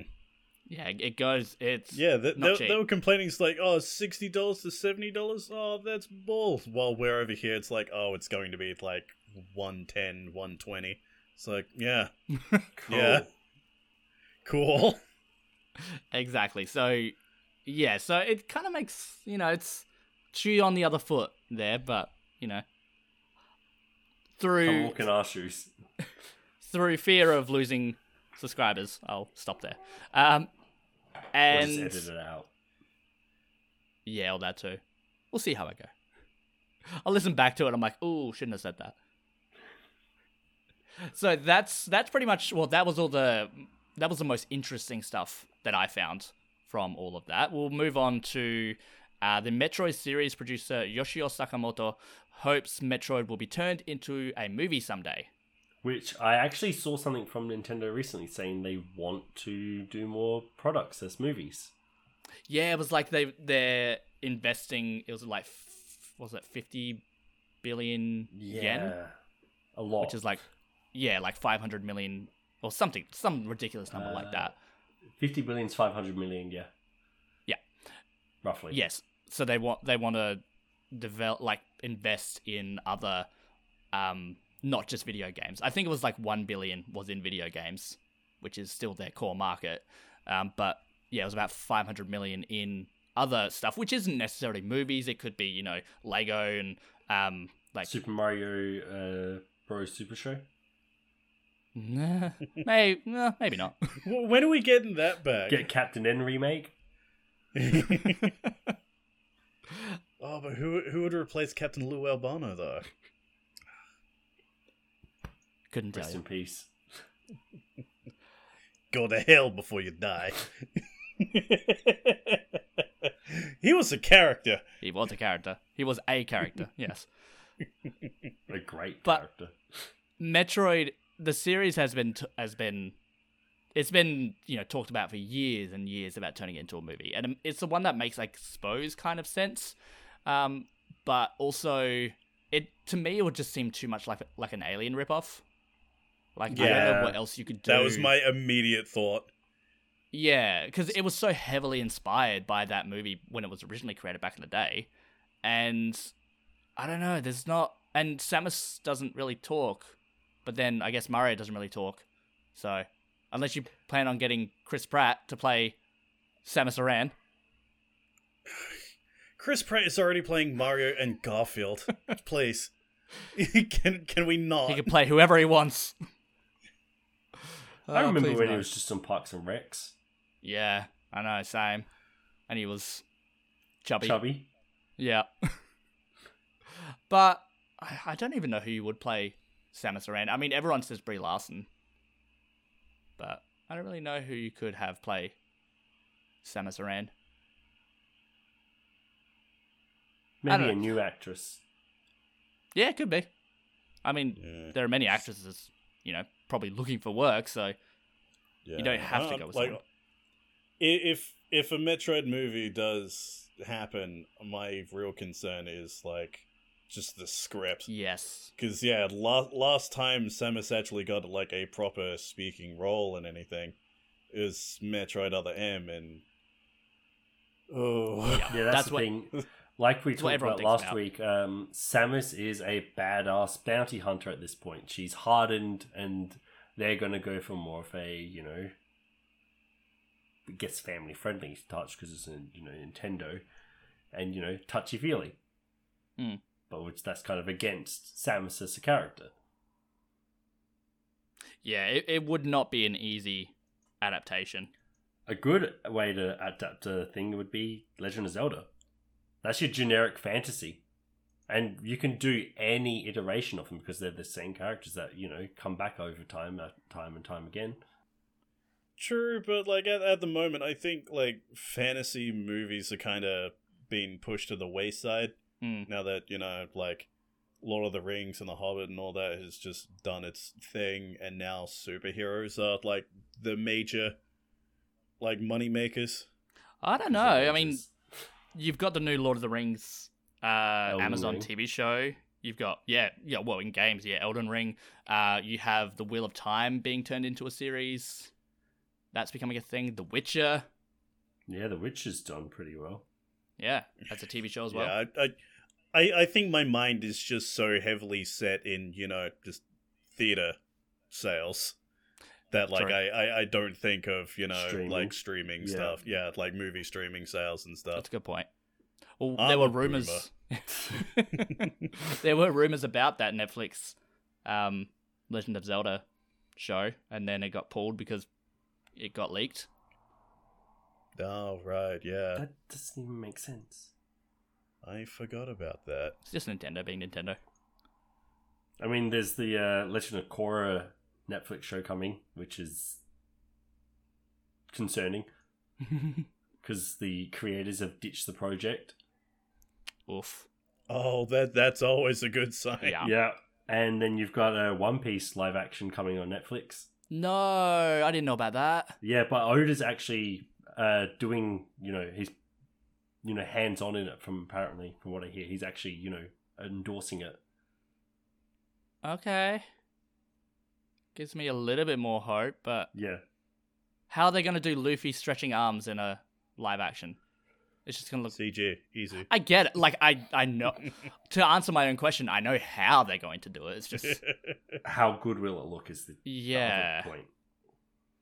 Uh, I don't really like that. But yes, there is a One Piece live action coming. Great. I have nightmares tonight. Um, Shin Megami Tensei 5 reviews are up, giving a Metacritic score of 87. so it's doing okay. It's giving me Persona Five feels. Shut up. Shut up. I will. st- Like I know where you live. I will strangle you. Fight, fight, fight, fight, fight. I had to do it. I hate you so much. Um, Jake, can Because you... that was in some of the reviews, wasn't it? I was about to say, Like, can you please almost- explain? Almost okay, okay. So, Shin Megami Tensei as a whole has been like very, very, very niche of a franchise. It's only really like exploded because of Persona Five just randomly doing so well, and like with with Persona Five doing so well, it has brought out the most obnoxious people. Like if they see anything like that has jazz in it or like if shibuya is in a video game or like the tiniest thing that reminds them of persona 5 it's like huh, i think they're just stealing from persona 5 or like hmm this seems very inspired by uh, by persona 5 this is giving me persona 5 vibes. Oh my god i hate it I hate it so much. Like that happened when the uh the live action um uh Cowboy Bebop intro got shown. Wait, seriously? Yeah, seriously, like because it Oh, has God. jazz. It it because it, it used the original you know song from like the original anime, and yeah, and since it's jazz, it's like this is very Persona Five esque. it's like shut up. Oh my god, I hate you. so yeah, and Shin Megami Tensei 5 is that because it's the main franchise that Persona spun off of. So everyone is just saying it's like it it's it's like Persona 5's edgier older brother. It's like please. Please. I feel for you guys. I mean, feel for more for Jake. I just enjoy it. It's, it's just these, these these people annoy me so much. like at least Atlus find it funny. Yeah. Atlus find it uh, find it funny because like they uh they posted on their Twitter like uh what was it that they posted? Uh, I put it. Wasn't it like the tw- trending Persona Five? Yeah, yeah, yeah. Tre- trending in United States, Persona Five, trending with Shin Megami Tensei, and they posted getting real Shin Megami Tensei vibes from this. so, like, at least they find it funny. That's good. You gotta like stare into the uh, steer into the slide. Yeah. Yeah, yeah. they they they've always done that. Like they're still like the biggest uh like the biggest uh people just showing off that uh uh also starring Dante from Devil May Cry, you know, meme. Cuz cuz they started it. That was Shin Megami Tensei 3 that was plastered on. Yeah. Amazing. but And they so the game dive into it. Yeah. the game looked really good, like from from a review standpoint. As long as you have Yeah, 100 hours I, to uh, dive into it. Yeah. yeah, I can't wait to review it when it comes out next week. You lucky people getting it early. I know they got a really. I did not expect reviews that quickly. Uh, I mean, when we got previous Atlus games, it made sense because we got it like two months in advance. Yeah, lucky. True, that was. I'm I'm I'm still so jealous of you, Nathan. Like before I rocked Strikers. up, he he he got Persona Five Strikers two months before the game came out, and like every day he was flaunting it in my face. I'm just I want it. I want to play it so much. That's right, because that was yeah, that was provided by Five Star Games because it was actually Yeah. published by Atlus. So this one being published by Nintendo, yeah, they're a bit. Hmm. Nintendo give it to us the day of. Nintendo being Nintendo. Yeah, they're gonna give us codes to massive RPGs on the day. I thought, well, you're not getting that review for a while. Yeah, Jay's gonna be out of action for a little while.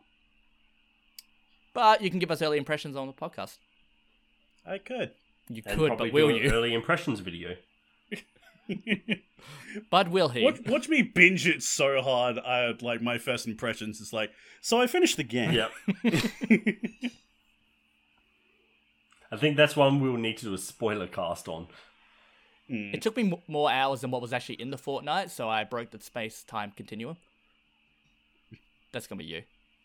Yeah, I, I decided to create a time machine. Better get started on that now then.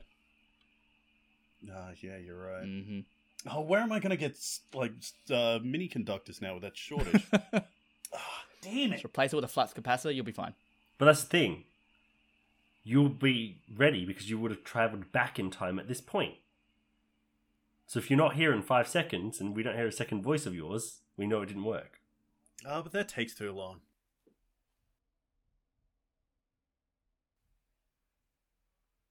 Okay, it didn't work. Nah. Nah, nah, it didn't work. I was really hoping you'd just repeat that sentence. Damn. nah, knowing knowing me, it did work. I was just too lazy to come back. I forgot it. No, Too busy like, playing Shin Megami Tensei 5. Check, we fixed Yeah. the time machine. It's ready to go. It's like, I'm playing Shin Megami Tensei 5. Leave me alone. Yeah, I'm in a boss battle. Leave me alone. um, Leave me alone. I just found Mara. I didn't get that one. He's a giant penis on a chariot. It's a demon.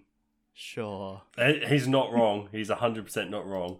Sure. They they literally put uh, put up the trailer for it like yesterday. Where is it? I'll, I'll put it in the Discord. Delightful. Like, do I have to do I have to censor that or It's in the game. Maybe. Well, that's right.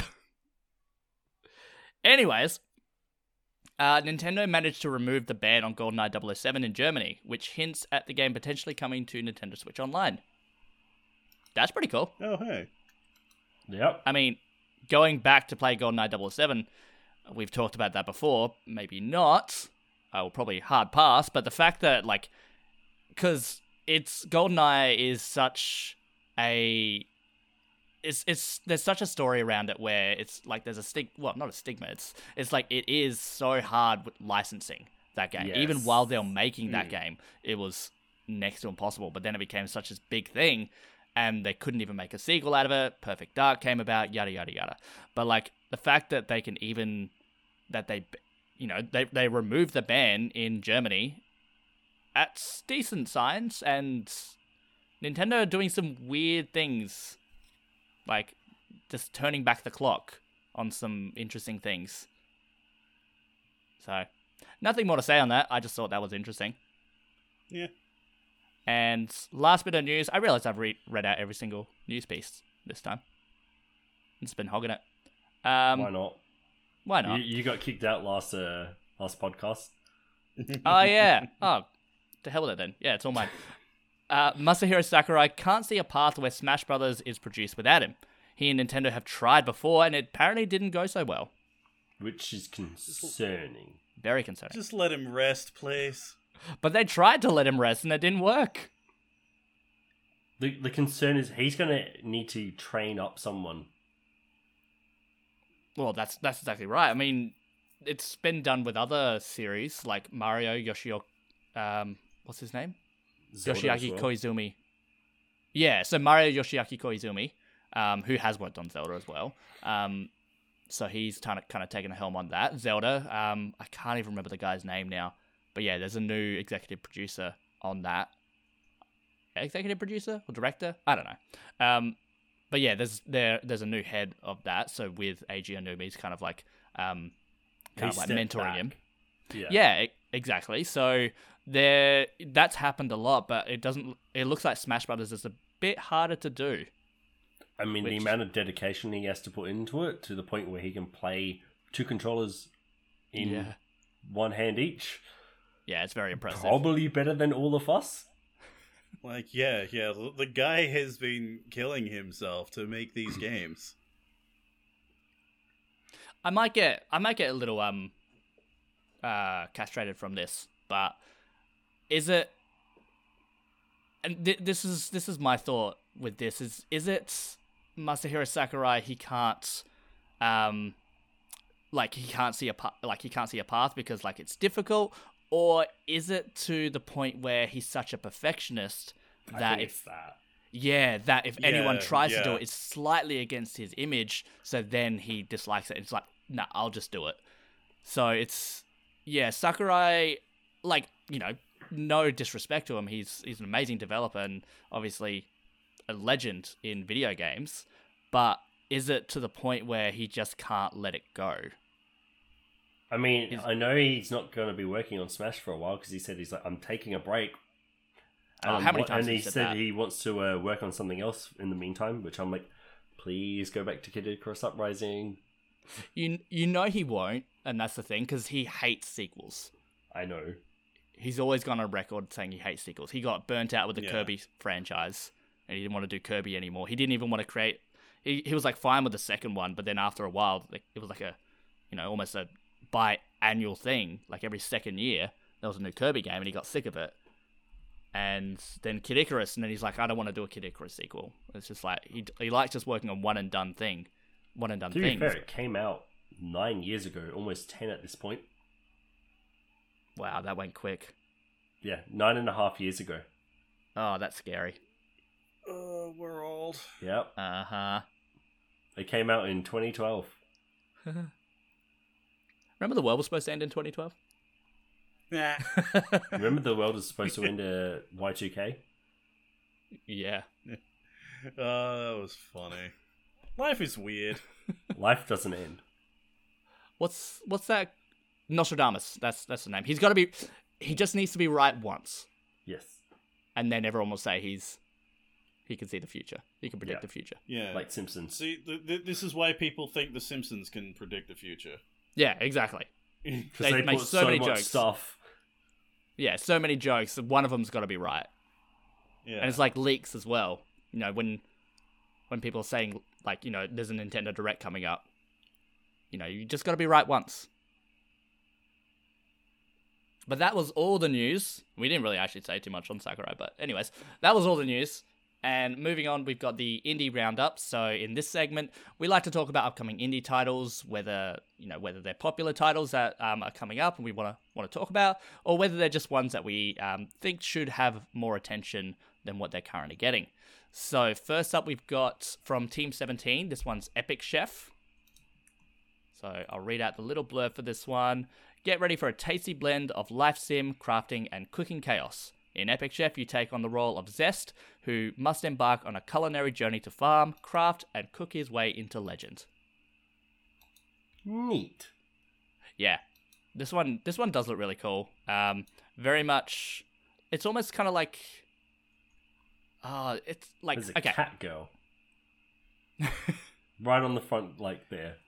yeah, there is. Yeah, people are going to buy it just because of that. Yep. you know, let, let let's not kid ourselves. so that's it. There's a cat girl. Wrap it up. Let's go. Yeah, ship it. But it's also it's kind of gives me more of like an adventure version of Stardew Valley and Overcooked, and I hate doing that, like comparing it to you know other games, but it just kind of seems like it encompasses all of those things. It's the easiest way to explain to someone who can't, like, you know, visually see much going on. It's like, okay, this is the best comparisons, and they're, you know, very well known games, so it makes sense. Yeah, It's Yeah, why exactly. people use comparisons all the time. yeah, it's fair. But I don't know. It it it looks like. Uh, I, I don't even I don't even know. It looks like it can either do really well or not or mediocre. But if if it can pull off, because it looks quite ambitious, I guess is the word I'm looking for. Hmm. Like it looks like open world. It might not be open world, but it does say, oh no, actually, explore Ambrosia. You are free to explore all that the city has to offer. So, open world. But it looks quite ambitious. So I'm very curious to see how it does. But if it can pull off everything that it's trying to do, I reckon that could be a could be a sleeper hit there. So there's that one on the 11th. In addition to that, on the 11th, there's Treasures of the Aegean. I think I'm I think I'm spelling uh, pronouncing that correctly. So what happened to the Min, uh, Minoan, Minoan. civilization? Thank you, Minoan civilization. Join parkour master Marie Taylor and treasure hunter James Andrew in a historical action thriller as they unveil the secrets of a forgotten kingdom which has been tragically trapped in an in an endless time loop. Explore a beautifully hand drawn, non linear open world, recover valuable relics, chart a lost island, and gather new clues in every loop to complete an ancient prophecy. Solve the riddles and mysteries that angered the old gods and on your quest to prevent history from repeating itself forever. So if you're unsure of the Minoan like um, you know civilization, it's the Isle of Crete. So you know it's it's that Greek mythology, early early Greek mythology. So you got your your Minotaur in there, You've got Medusas, like statues and all this. So if you like your you know Greek mythology, this is something definitely worth looking into. Yeah. Yeah, and it's all um so you're looking through the ruins of things, so it's very much it's set in a modern day. There's a guy with a gun in one of the screenshots. He, sh- he sure does have a gun. Yeah, he does. Uh, but in addition to that, so yeah, it's you're you're exploring through old, uh, almost almost well, very much rundown ruins in a 2D platformer, but still open world 2D platformer. So it, almost more like a Metroidvania, I want to say. It yeah, probably has I get that. Metroidvania. Yeah, Metroidvania. Especially the open world aspect of it. Yeah. I was thinking So I- a uh, a two D platformer um, Tomb Raider. Yeah, yeah, that's actually that, a very you know, good ancient comparison. history kind of thing, Yeah, for sure. and guns. And gun with guns. Can't forget the guns. Also, the main character has that look. Well, I don't know if they're male or female. It's really hard to tell. I think that's female. Hmm. Or non-binary. Yeah, sure. Yeah. Uh, moving on, you got Venus Improbable Dream. This one's in more of an anime visual novel Oh. style. That needs an age verification.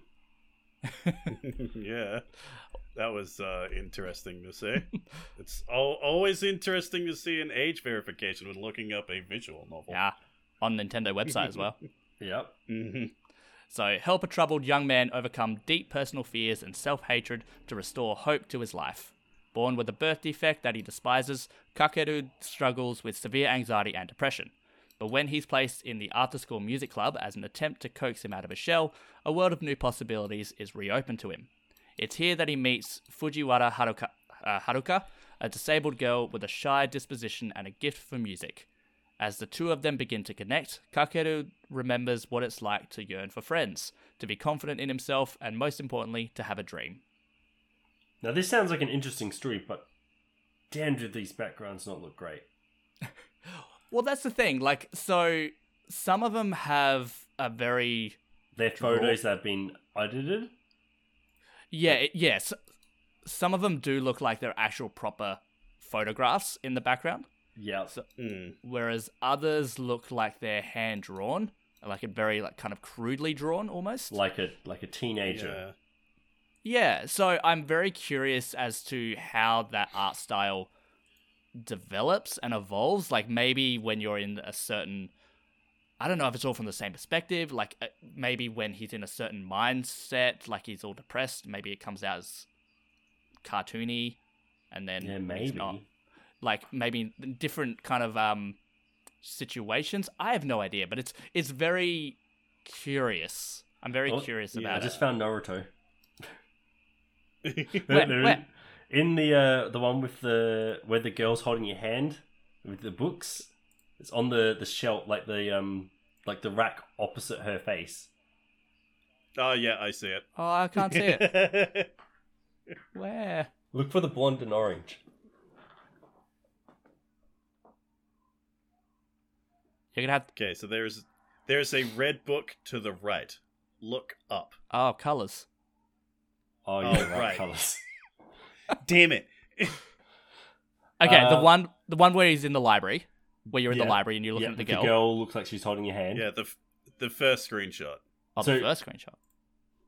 It is the first screenshot? No, yeah, first screenshot. Yeah, because it's not the. Oh, there he is. Yeah, Yep, there he is. There's Naruto. We found him. Copyright. It's like where's Wally? or where's Naruto? That was fun. that's going to be uh, showing you. uh, Okay, zoom in and it heads. Yeah, While we're talking about it. pretty much. Yeah. Um. Anyways, yeah. So that is uh November twelfth. This last one, uh, Grow Song of the Evertree. It's confirmed. Well, saying it's it's not on the Nintendo website yet, but it is confirmed for November sixteenth. And this one is so another very much a farming sim type of game, uh, published by 505 Games, which do a lot of um, these kinds of games.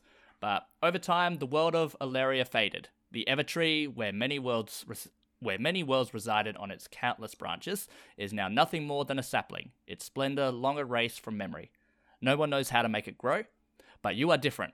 You hear the sun as it slings across the sky. You hear the language of rain against the earth. You are the last of the Everheart alchemists, and it is your ancestral task and privilege to care for the Evertree. So this one, uh, I mean, the game is quite beautiful. And it is very, very good Uh, looking. Yeah, it is. It is very nice to look at. and very um fantasy in a more like fairy tale Yeah. aspect. I'm almost getting kind of um. Uh, Did any of you guys play Kingdoms of Amalur? Not yet. Yeah. Isn't that on the PS like Plus for free at the moment? It. It's on everything. I. I believe so. Yeah. I. Well, Well, that's the the re-release of Yes. it, but yeah, re re reckoning uh, reckoning. I think Re-reckoning. yeah, re-reckoning. Yeah, it is on Switch as well, Kingdoms of Amalur. But anyways, that kind of fantasy, uh, like fairy tale fantasy, Yes. Mm. Yes. is what I'm getting from here. bright, And- colourful fantasy, which has a city builder aspect to it from the looks of it. Yeah, which is almost which is top down. Like it goes into a t- top down, which Yeah. I quite like because sometimes when you're when you're in a third person perspective and controlling a character, it can get very um Oh, it's so Cumbersome? hard to do that stuff. yeah like Mm. like Animal Crossing. It can get hard to do that, and that's why they did the Happy Home Designer thing, where it's a bit easier now. It's almost uh, Sims like. Yes, yes. Happy Home Designer is very Sims like. Yeah. So it's and I like that this game simply adopted that from the get go. It didn't want to try to the whole third person trying And to you can have rearrange things. ladies. I think we're watching the trailer at the same time. Yeah, we must be. I just saw the bearded lady. so that's always nice. But yeah, that one is confirmed for Switch on November 16th. Whether it gets a delay on Switch, hopefully not, but it's saying November 16th. And I hope it does, because that game does look really cool. But moving on, uh, we got a Patreon question. So this one you can uh, submit us. So every every fortnight, couple days or a day before the before we record the podcast, we put out a little call out for questions. So by all means, you can ask us any question you want. We'll look to answer it on the on the podcast, Twitter, Facebook, on our Patreon, of course. Um, yeah, there's multiple different ways you can ask us questions. But uh, so this person, uh, written as some random internet user, thank you, Nathan, um, has asked for advice for an aspiring indie developer. So starting up, and I think it's more in terms of is that more in terms of development or because I have no I have no idea about development. I was thinking, you know, how do you like apart from the development, you know, the how do you get your game out? How do you get your name out and all that stuff? Mm. That's that's a good point, and especially especially in terms of nowadays as well, like indie gaming being so prominent. There are so many games, like Steam gets what 30, 40, 50 games a day. Yes. Yeah, something ridiculous like and that's that. the problem. Yeah. Is you have to get your name out there. Exactly. It's a, it's a drop. It's a drop in the. yeah, It's a drop in the ocean, basically. So, getting your getting your game out is a lot of developers don't really like the whole marketing side of things because obviously that's well that might not necessarily be their strong suit. So you know they're developers. They want to develop their game. That's what they want to do. So. So, I mean, there's multiple different ways you can do it. So, I mean, just getting the basics down. So, social media is obviously a big one. Um, just trying to follow people on there, you know, Twitter, Instagram. They're your main two, uh, Twitter and Instagram, mainly because, especially Instagram as well, it's very visual. So, sharing photos, GIFs, uh, develop like development updates is a big thing on there. Um, you'll also want to try email marketing as well. So um, sending people updates. That's that's more what a PR agency can do. So press kits, getting getting these. So when you start a when you start a social media channel, you what have like you'll start and get a few. You'll have like 50 followers and whatnot, and then you share an update. Sometimes that doesn't go really far. So you want to try to either reach out yourself to all different types of media outlets like ourselves. You know, we are one of them, but there are so many out there. And, you know, there are obviously your bigger names as well. So, like your IGNs and whatnot. Whether they'll actually pick up your story is a different matter. But, worst case scenario, they say no or they don't say anything at all. But you tried. And that's the biggest thing. You have to just put your name out there as much as possible. So, yes, you only have 50 followers, but IGN, GameSpot, they have, you know, millions of followers. So that's where you want to advertise. That's where you want to advertise your game is by putting the word out there. And even sites like Nintendo Life, NintendoEverything.com, they put news up on pretty much every game that comes to Switch. So any kind of acknowledgement of your game is going to be a big thing. And especially as well, it might not get too much traction, but try not to be too. Sometimes it's more about planting a seed as well you you know people might not click on the article itself but people still will remember that game if maybe even subconsciously.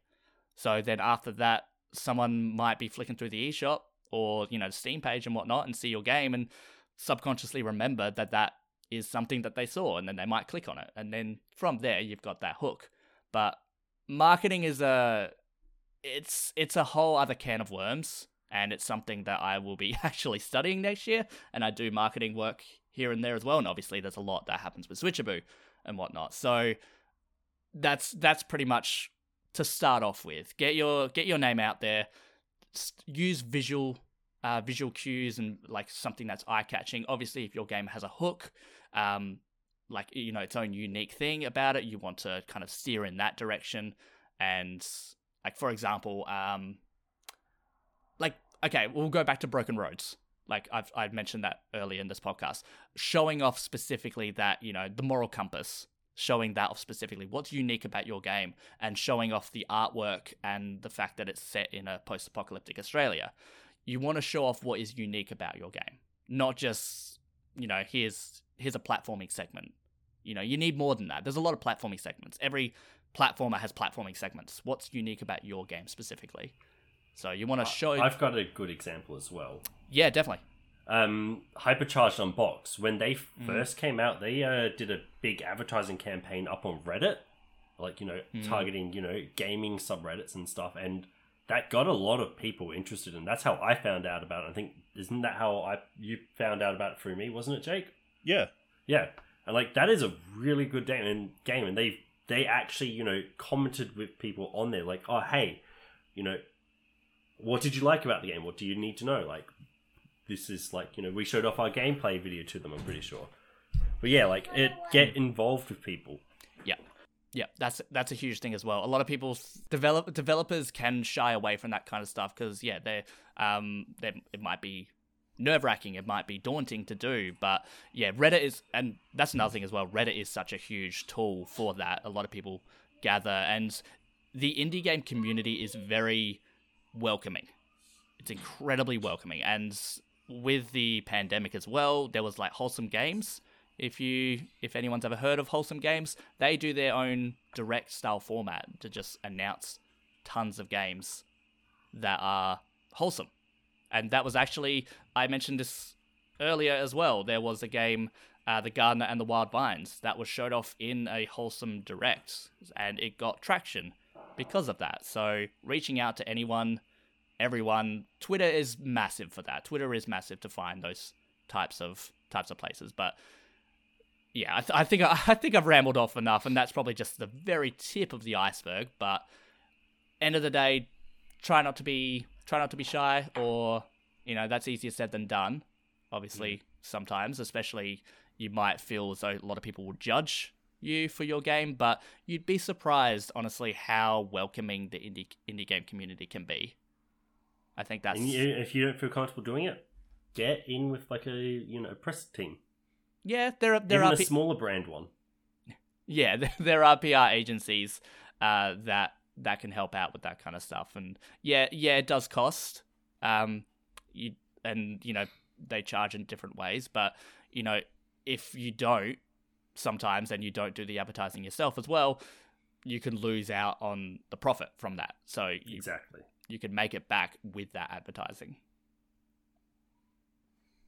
That's why you know your biggest cost for most companies is marketing. It's getting your name out. Yeah, 100%. But let's move on to everyone's favorite part of the podcast. And I do mean everyone's favorite part of the podcast. Again, marketing. I'm working on it. Um, it's name that game. So, with this game, uh, so I have a game. These guys have to guess it. They have five guesses to do so. Uh, I have 10 hints for them which I will read out one at a time. They have two guesses between hints one and five, two between six and nine, and then one final guess after the final hint, hint 10.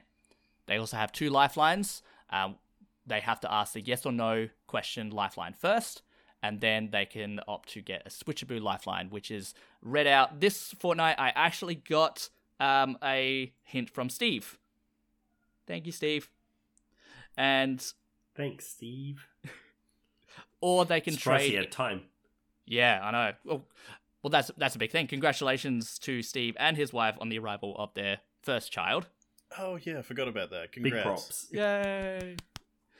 Um, yeah. So he did. He was kind enough, nice enough to provide us with a hint for this episode, and they can trade in any of their lifelines. These guys with another guess has never happened, but they can. And also, no cheating. No looking on your Switch. No looking on any search tools out there. No. Rats. Not not even Ask Jeeves. We've, we've covered everything at this point. Exactly. But, so, this game launched on Nintendo Switch in 2019. The Switch version has a 90 on Metacritic. It is a Metroidvania. It was initially unveiled at E3 2014 and was the One More Thing announcement in Nintendo's August 2019 Indie World presentation. Hollow Knight. No. I knew you were going to go for that. No. Just because, like, I was like, okay, I know, I know, Hollow Knight is at least in that '90s range. I knew you were going to go for that. Axiom Verge. Good guess, but no. I think we've had Axiom Verge, haven't we? Yeah, it was that. Yeah, like one. No, we had Axiom Verge 2, wasn't it? That was our No. first one. No, I think it was the first one because then James did a Oh, no. story about Axiom Verge. Oh, yeah, Remember? that's And- right. Yeah, and that's how he announced it. That's how he Yeah. got it. Yeah, and Steve was. Oh yeah, yeah, that's right. James was doing it. That's right. Yeah. and Steve did the the cle hint H- I don't know how you remember that. because it was the first one we did. Right. um, My So- memory's weird like that. some more hints was a platform exclusive when it initially launched in 2015. It was nominated for the best indie game at the 2015 Game Awards, won best art direction at the 2015 Game Awards, and the designers were inspired by coming of age stories like The Lion King and The Iron Giant. Metroidvania. Wait, 2019. Hades? Was that last year? No, that was last year. Which one was that, sorry? I was saying Hades was last year. Wasn't it? It was. I don't Yeah, think that's a was Metroidvania, though. Yeah, Yeah, right. wrong genre, buddy. I mean, I was just, you know, one, you know, game of the like indie game of the year and stuff. I was like, hmm, Metroidvania. What would it be? Again, genre we both don't play. yeah, 'cause- Hence why I went Hollow Knight and he went Axiom Verge. yeah. Those are the only two like big indie uh, Metroidvanias I know. Amazing. Um. Oh, what's that game called? It's a Bloodstained. Bloodstained. Ritual of the Night. That's it. I was going to say Symphony of the Night. That's Castlevania. You want to go with that one? Yeah, I want to go with that one. Uh, no. Ah, damn. Hmm. I'm all out of ideas. Those are those are really like the only ones I know. Do you want me to read out the hints again? Yes, please. Launched on Nintendo Switch in 2019. Switch version has a 90 on Metacritic. So Metroidvania. Was initially unveiled at E E3 2014. Was the One More Thing announcement in Nintendo's August 2019 Indie World presentation. Was a platform exclusive when it initially launched in 2015. Was nominated for Best Indie Game at the 2015 Game Awards and won Best Art Direction at the 2015 Game Awards and the designers were inspired by coming of age stories like The Lion King and The Iron Giant. Which, if anyone can tell me what The Iron Giant is, that'd be nice. You haven't seen the Iron Giant? Okay. Oh, wait, no, I haven't. Okay. Um. I haven't seen the Iron Giant, but I at least know what it is. yeah. Oh, okay. It's it. Clearly I've missed the person who did uh, BFG. I think. It's it's you know it's got the robot who goes I am Superman. Superman. There was a, a episode of Futurama that was, you know, parodying it. Sounds Where, about right. Like instead of yeah the giant robot, it was Bender. All I ever wanted to do was kill all humans. I could rewatch Futurama. oh, um, hmm. Shantae games are technically Metroidvanias, aren't they? Uh, no, I thought they were two D platformers. I, I I think one of the like earlier ones is a Metroidvania. But is it a ninety on Metacritic? Uh,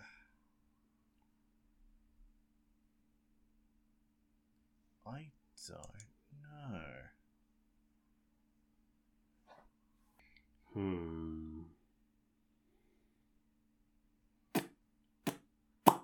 I am thinking, and I got no idea.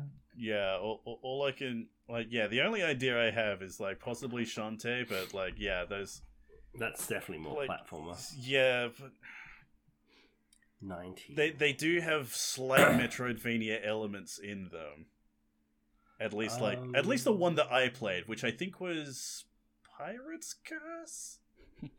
No, no. Oh, God, it was it was a really old one. I think it was like one of the like original remakes. May I suggest a strategy? You could use your yes or no question as a guess and keep your for the first time and keep that guess for after you hear the switchaboo lifeline. I mean, you never said that was available. I said you can. I said you can use any Yeah, of your lifelines as a guess. That implies you use it straight away. All I said is that you can use that as a guess. Do that, I guess. Yeah, sure. So you're guessing uh, which Shantae game?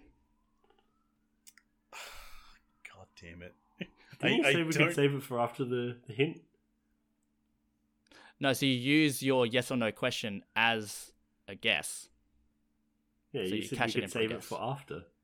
the- No, so th- so then you don't have to use your fourth guess. Oh, okay. So then you can use a fourth guess after the switcheroo lifeline. It's less confusing than it sounds. Yeah, get you. So if we trade it in, we have to use it straight away. Yes. Yeah, that's what I thought, but you know. Which Shantae game? That's a thing. It's like I I think only uh, Shantae and the Pirate's Curse is the only Shantae game I know like the full title of. I don't know if that's the actual one, so uh, I gotta go with that. Is it Shantae's the Pirate's Curse? No. Yeah, I didn't think so. So do you want to use the lifeline? Yes. You sound so enthusiastic. yeah, Yes. I mean, you know that's what we want to do. I know.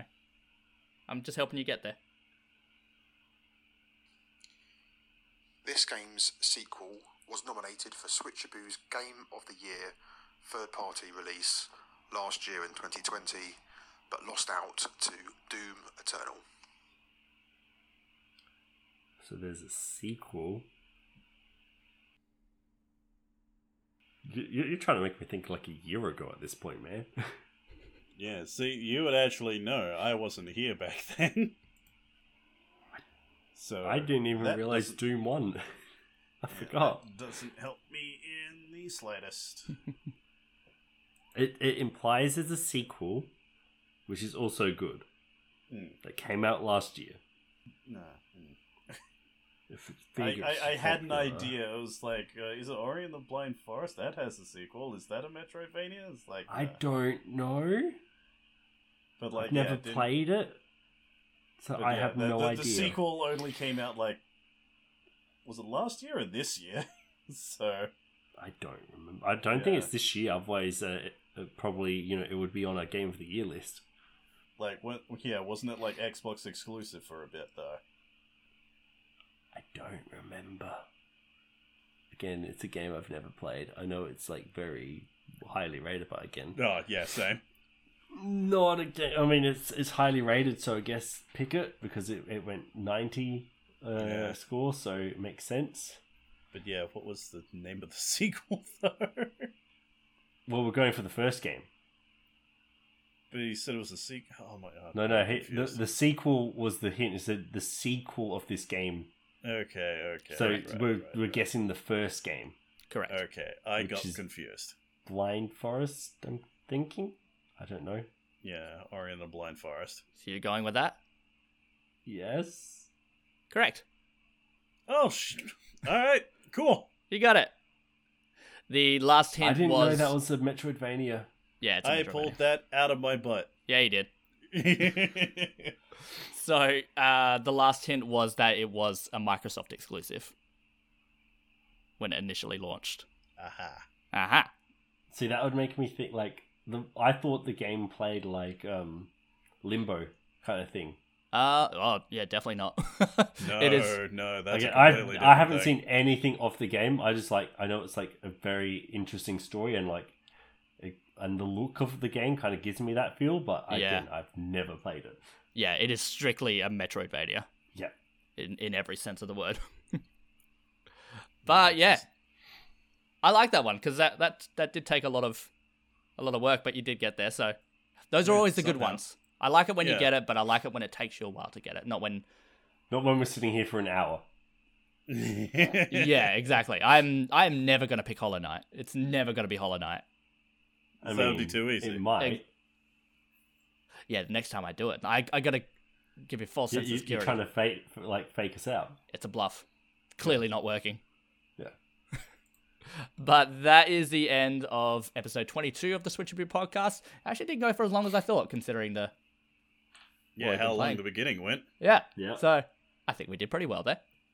But thank you everyone for listening. Um, please consider following us on Twitter, Facebook, Instagram.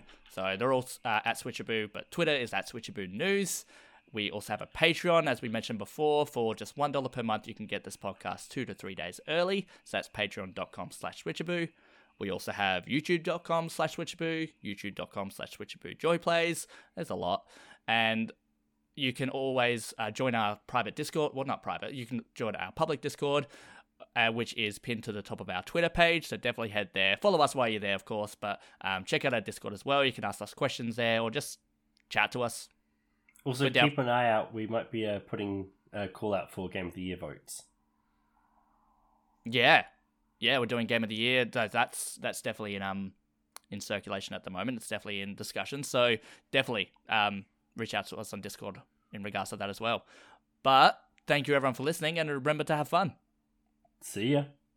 Bye.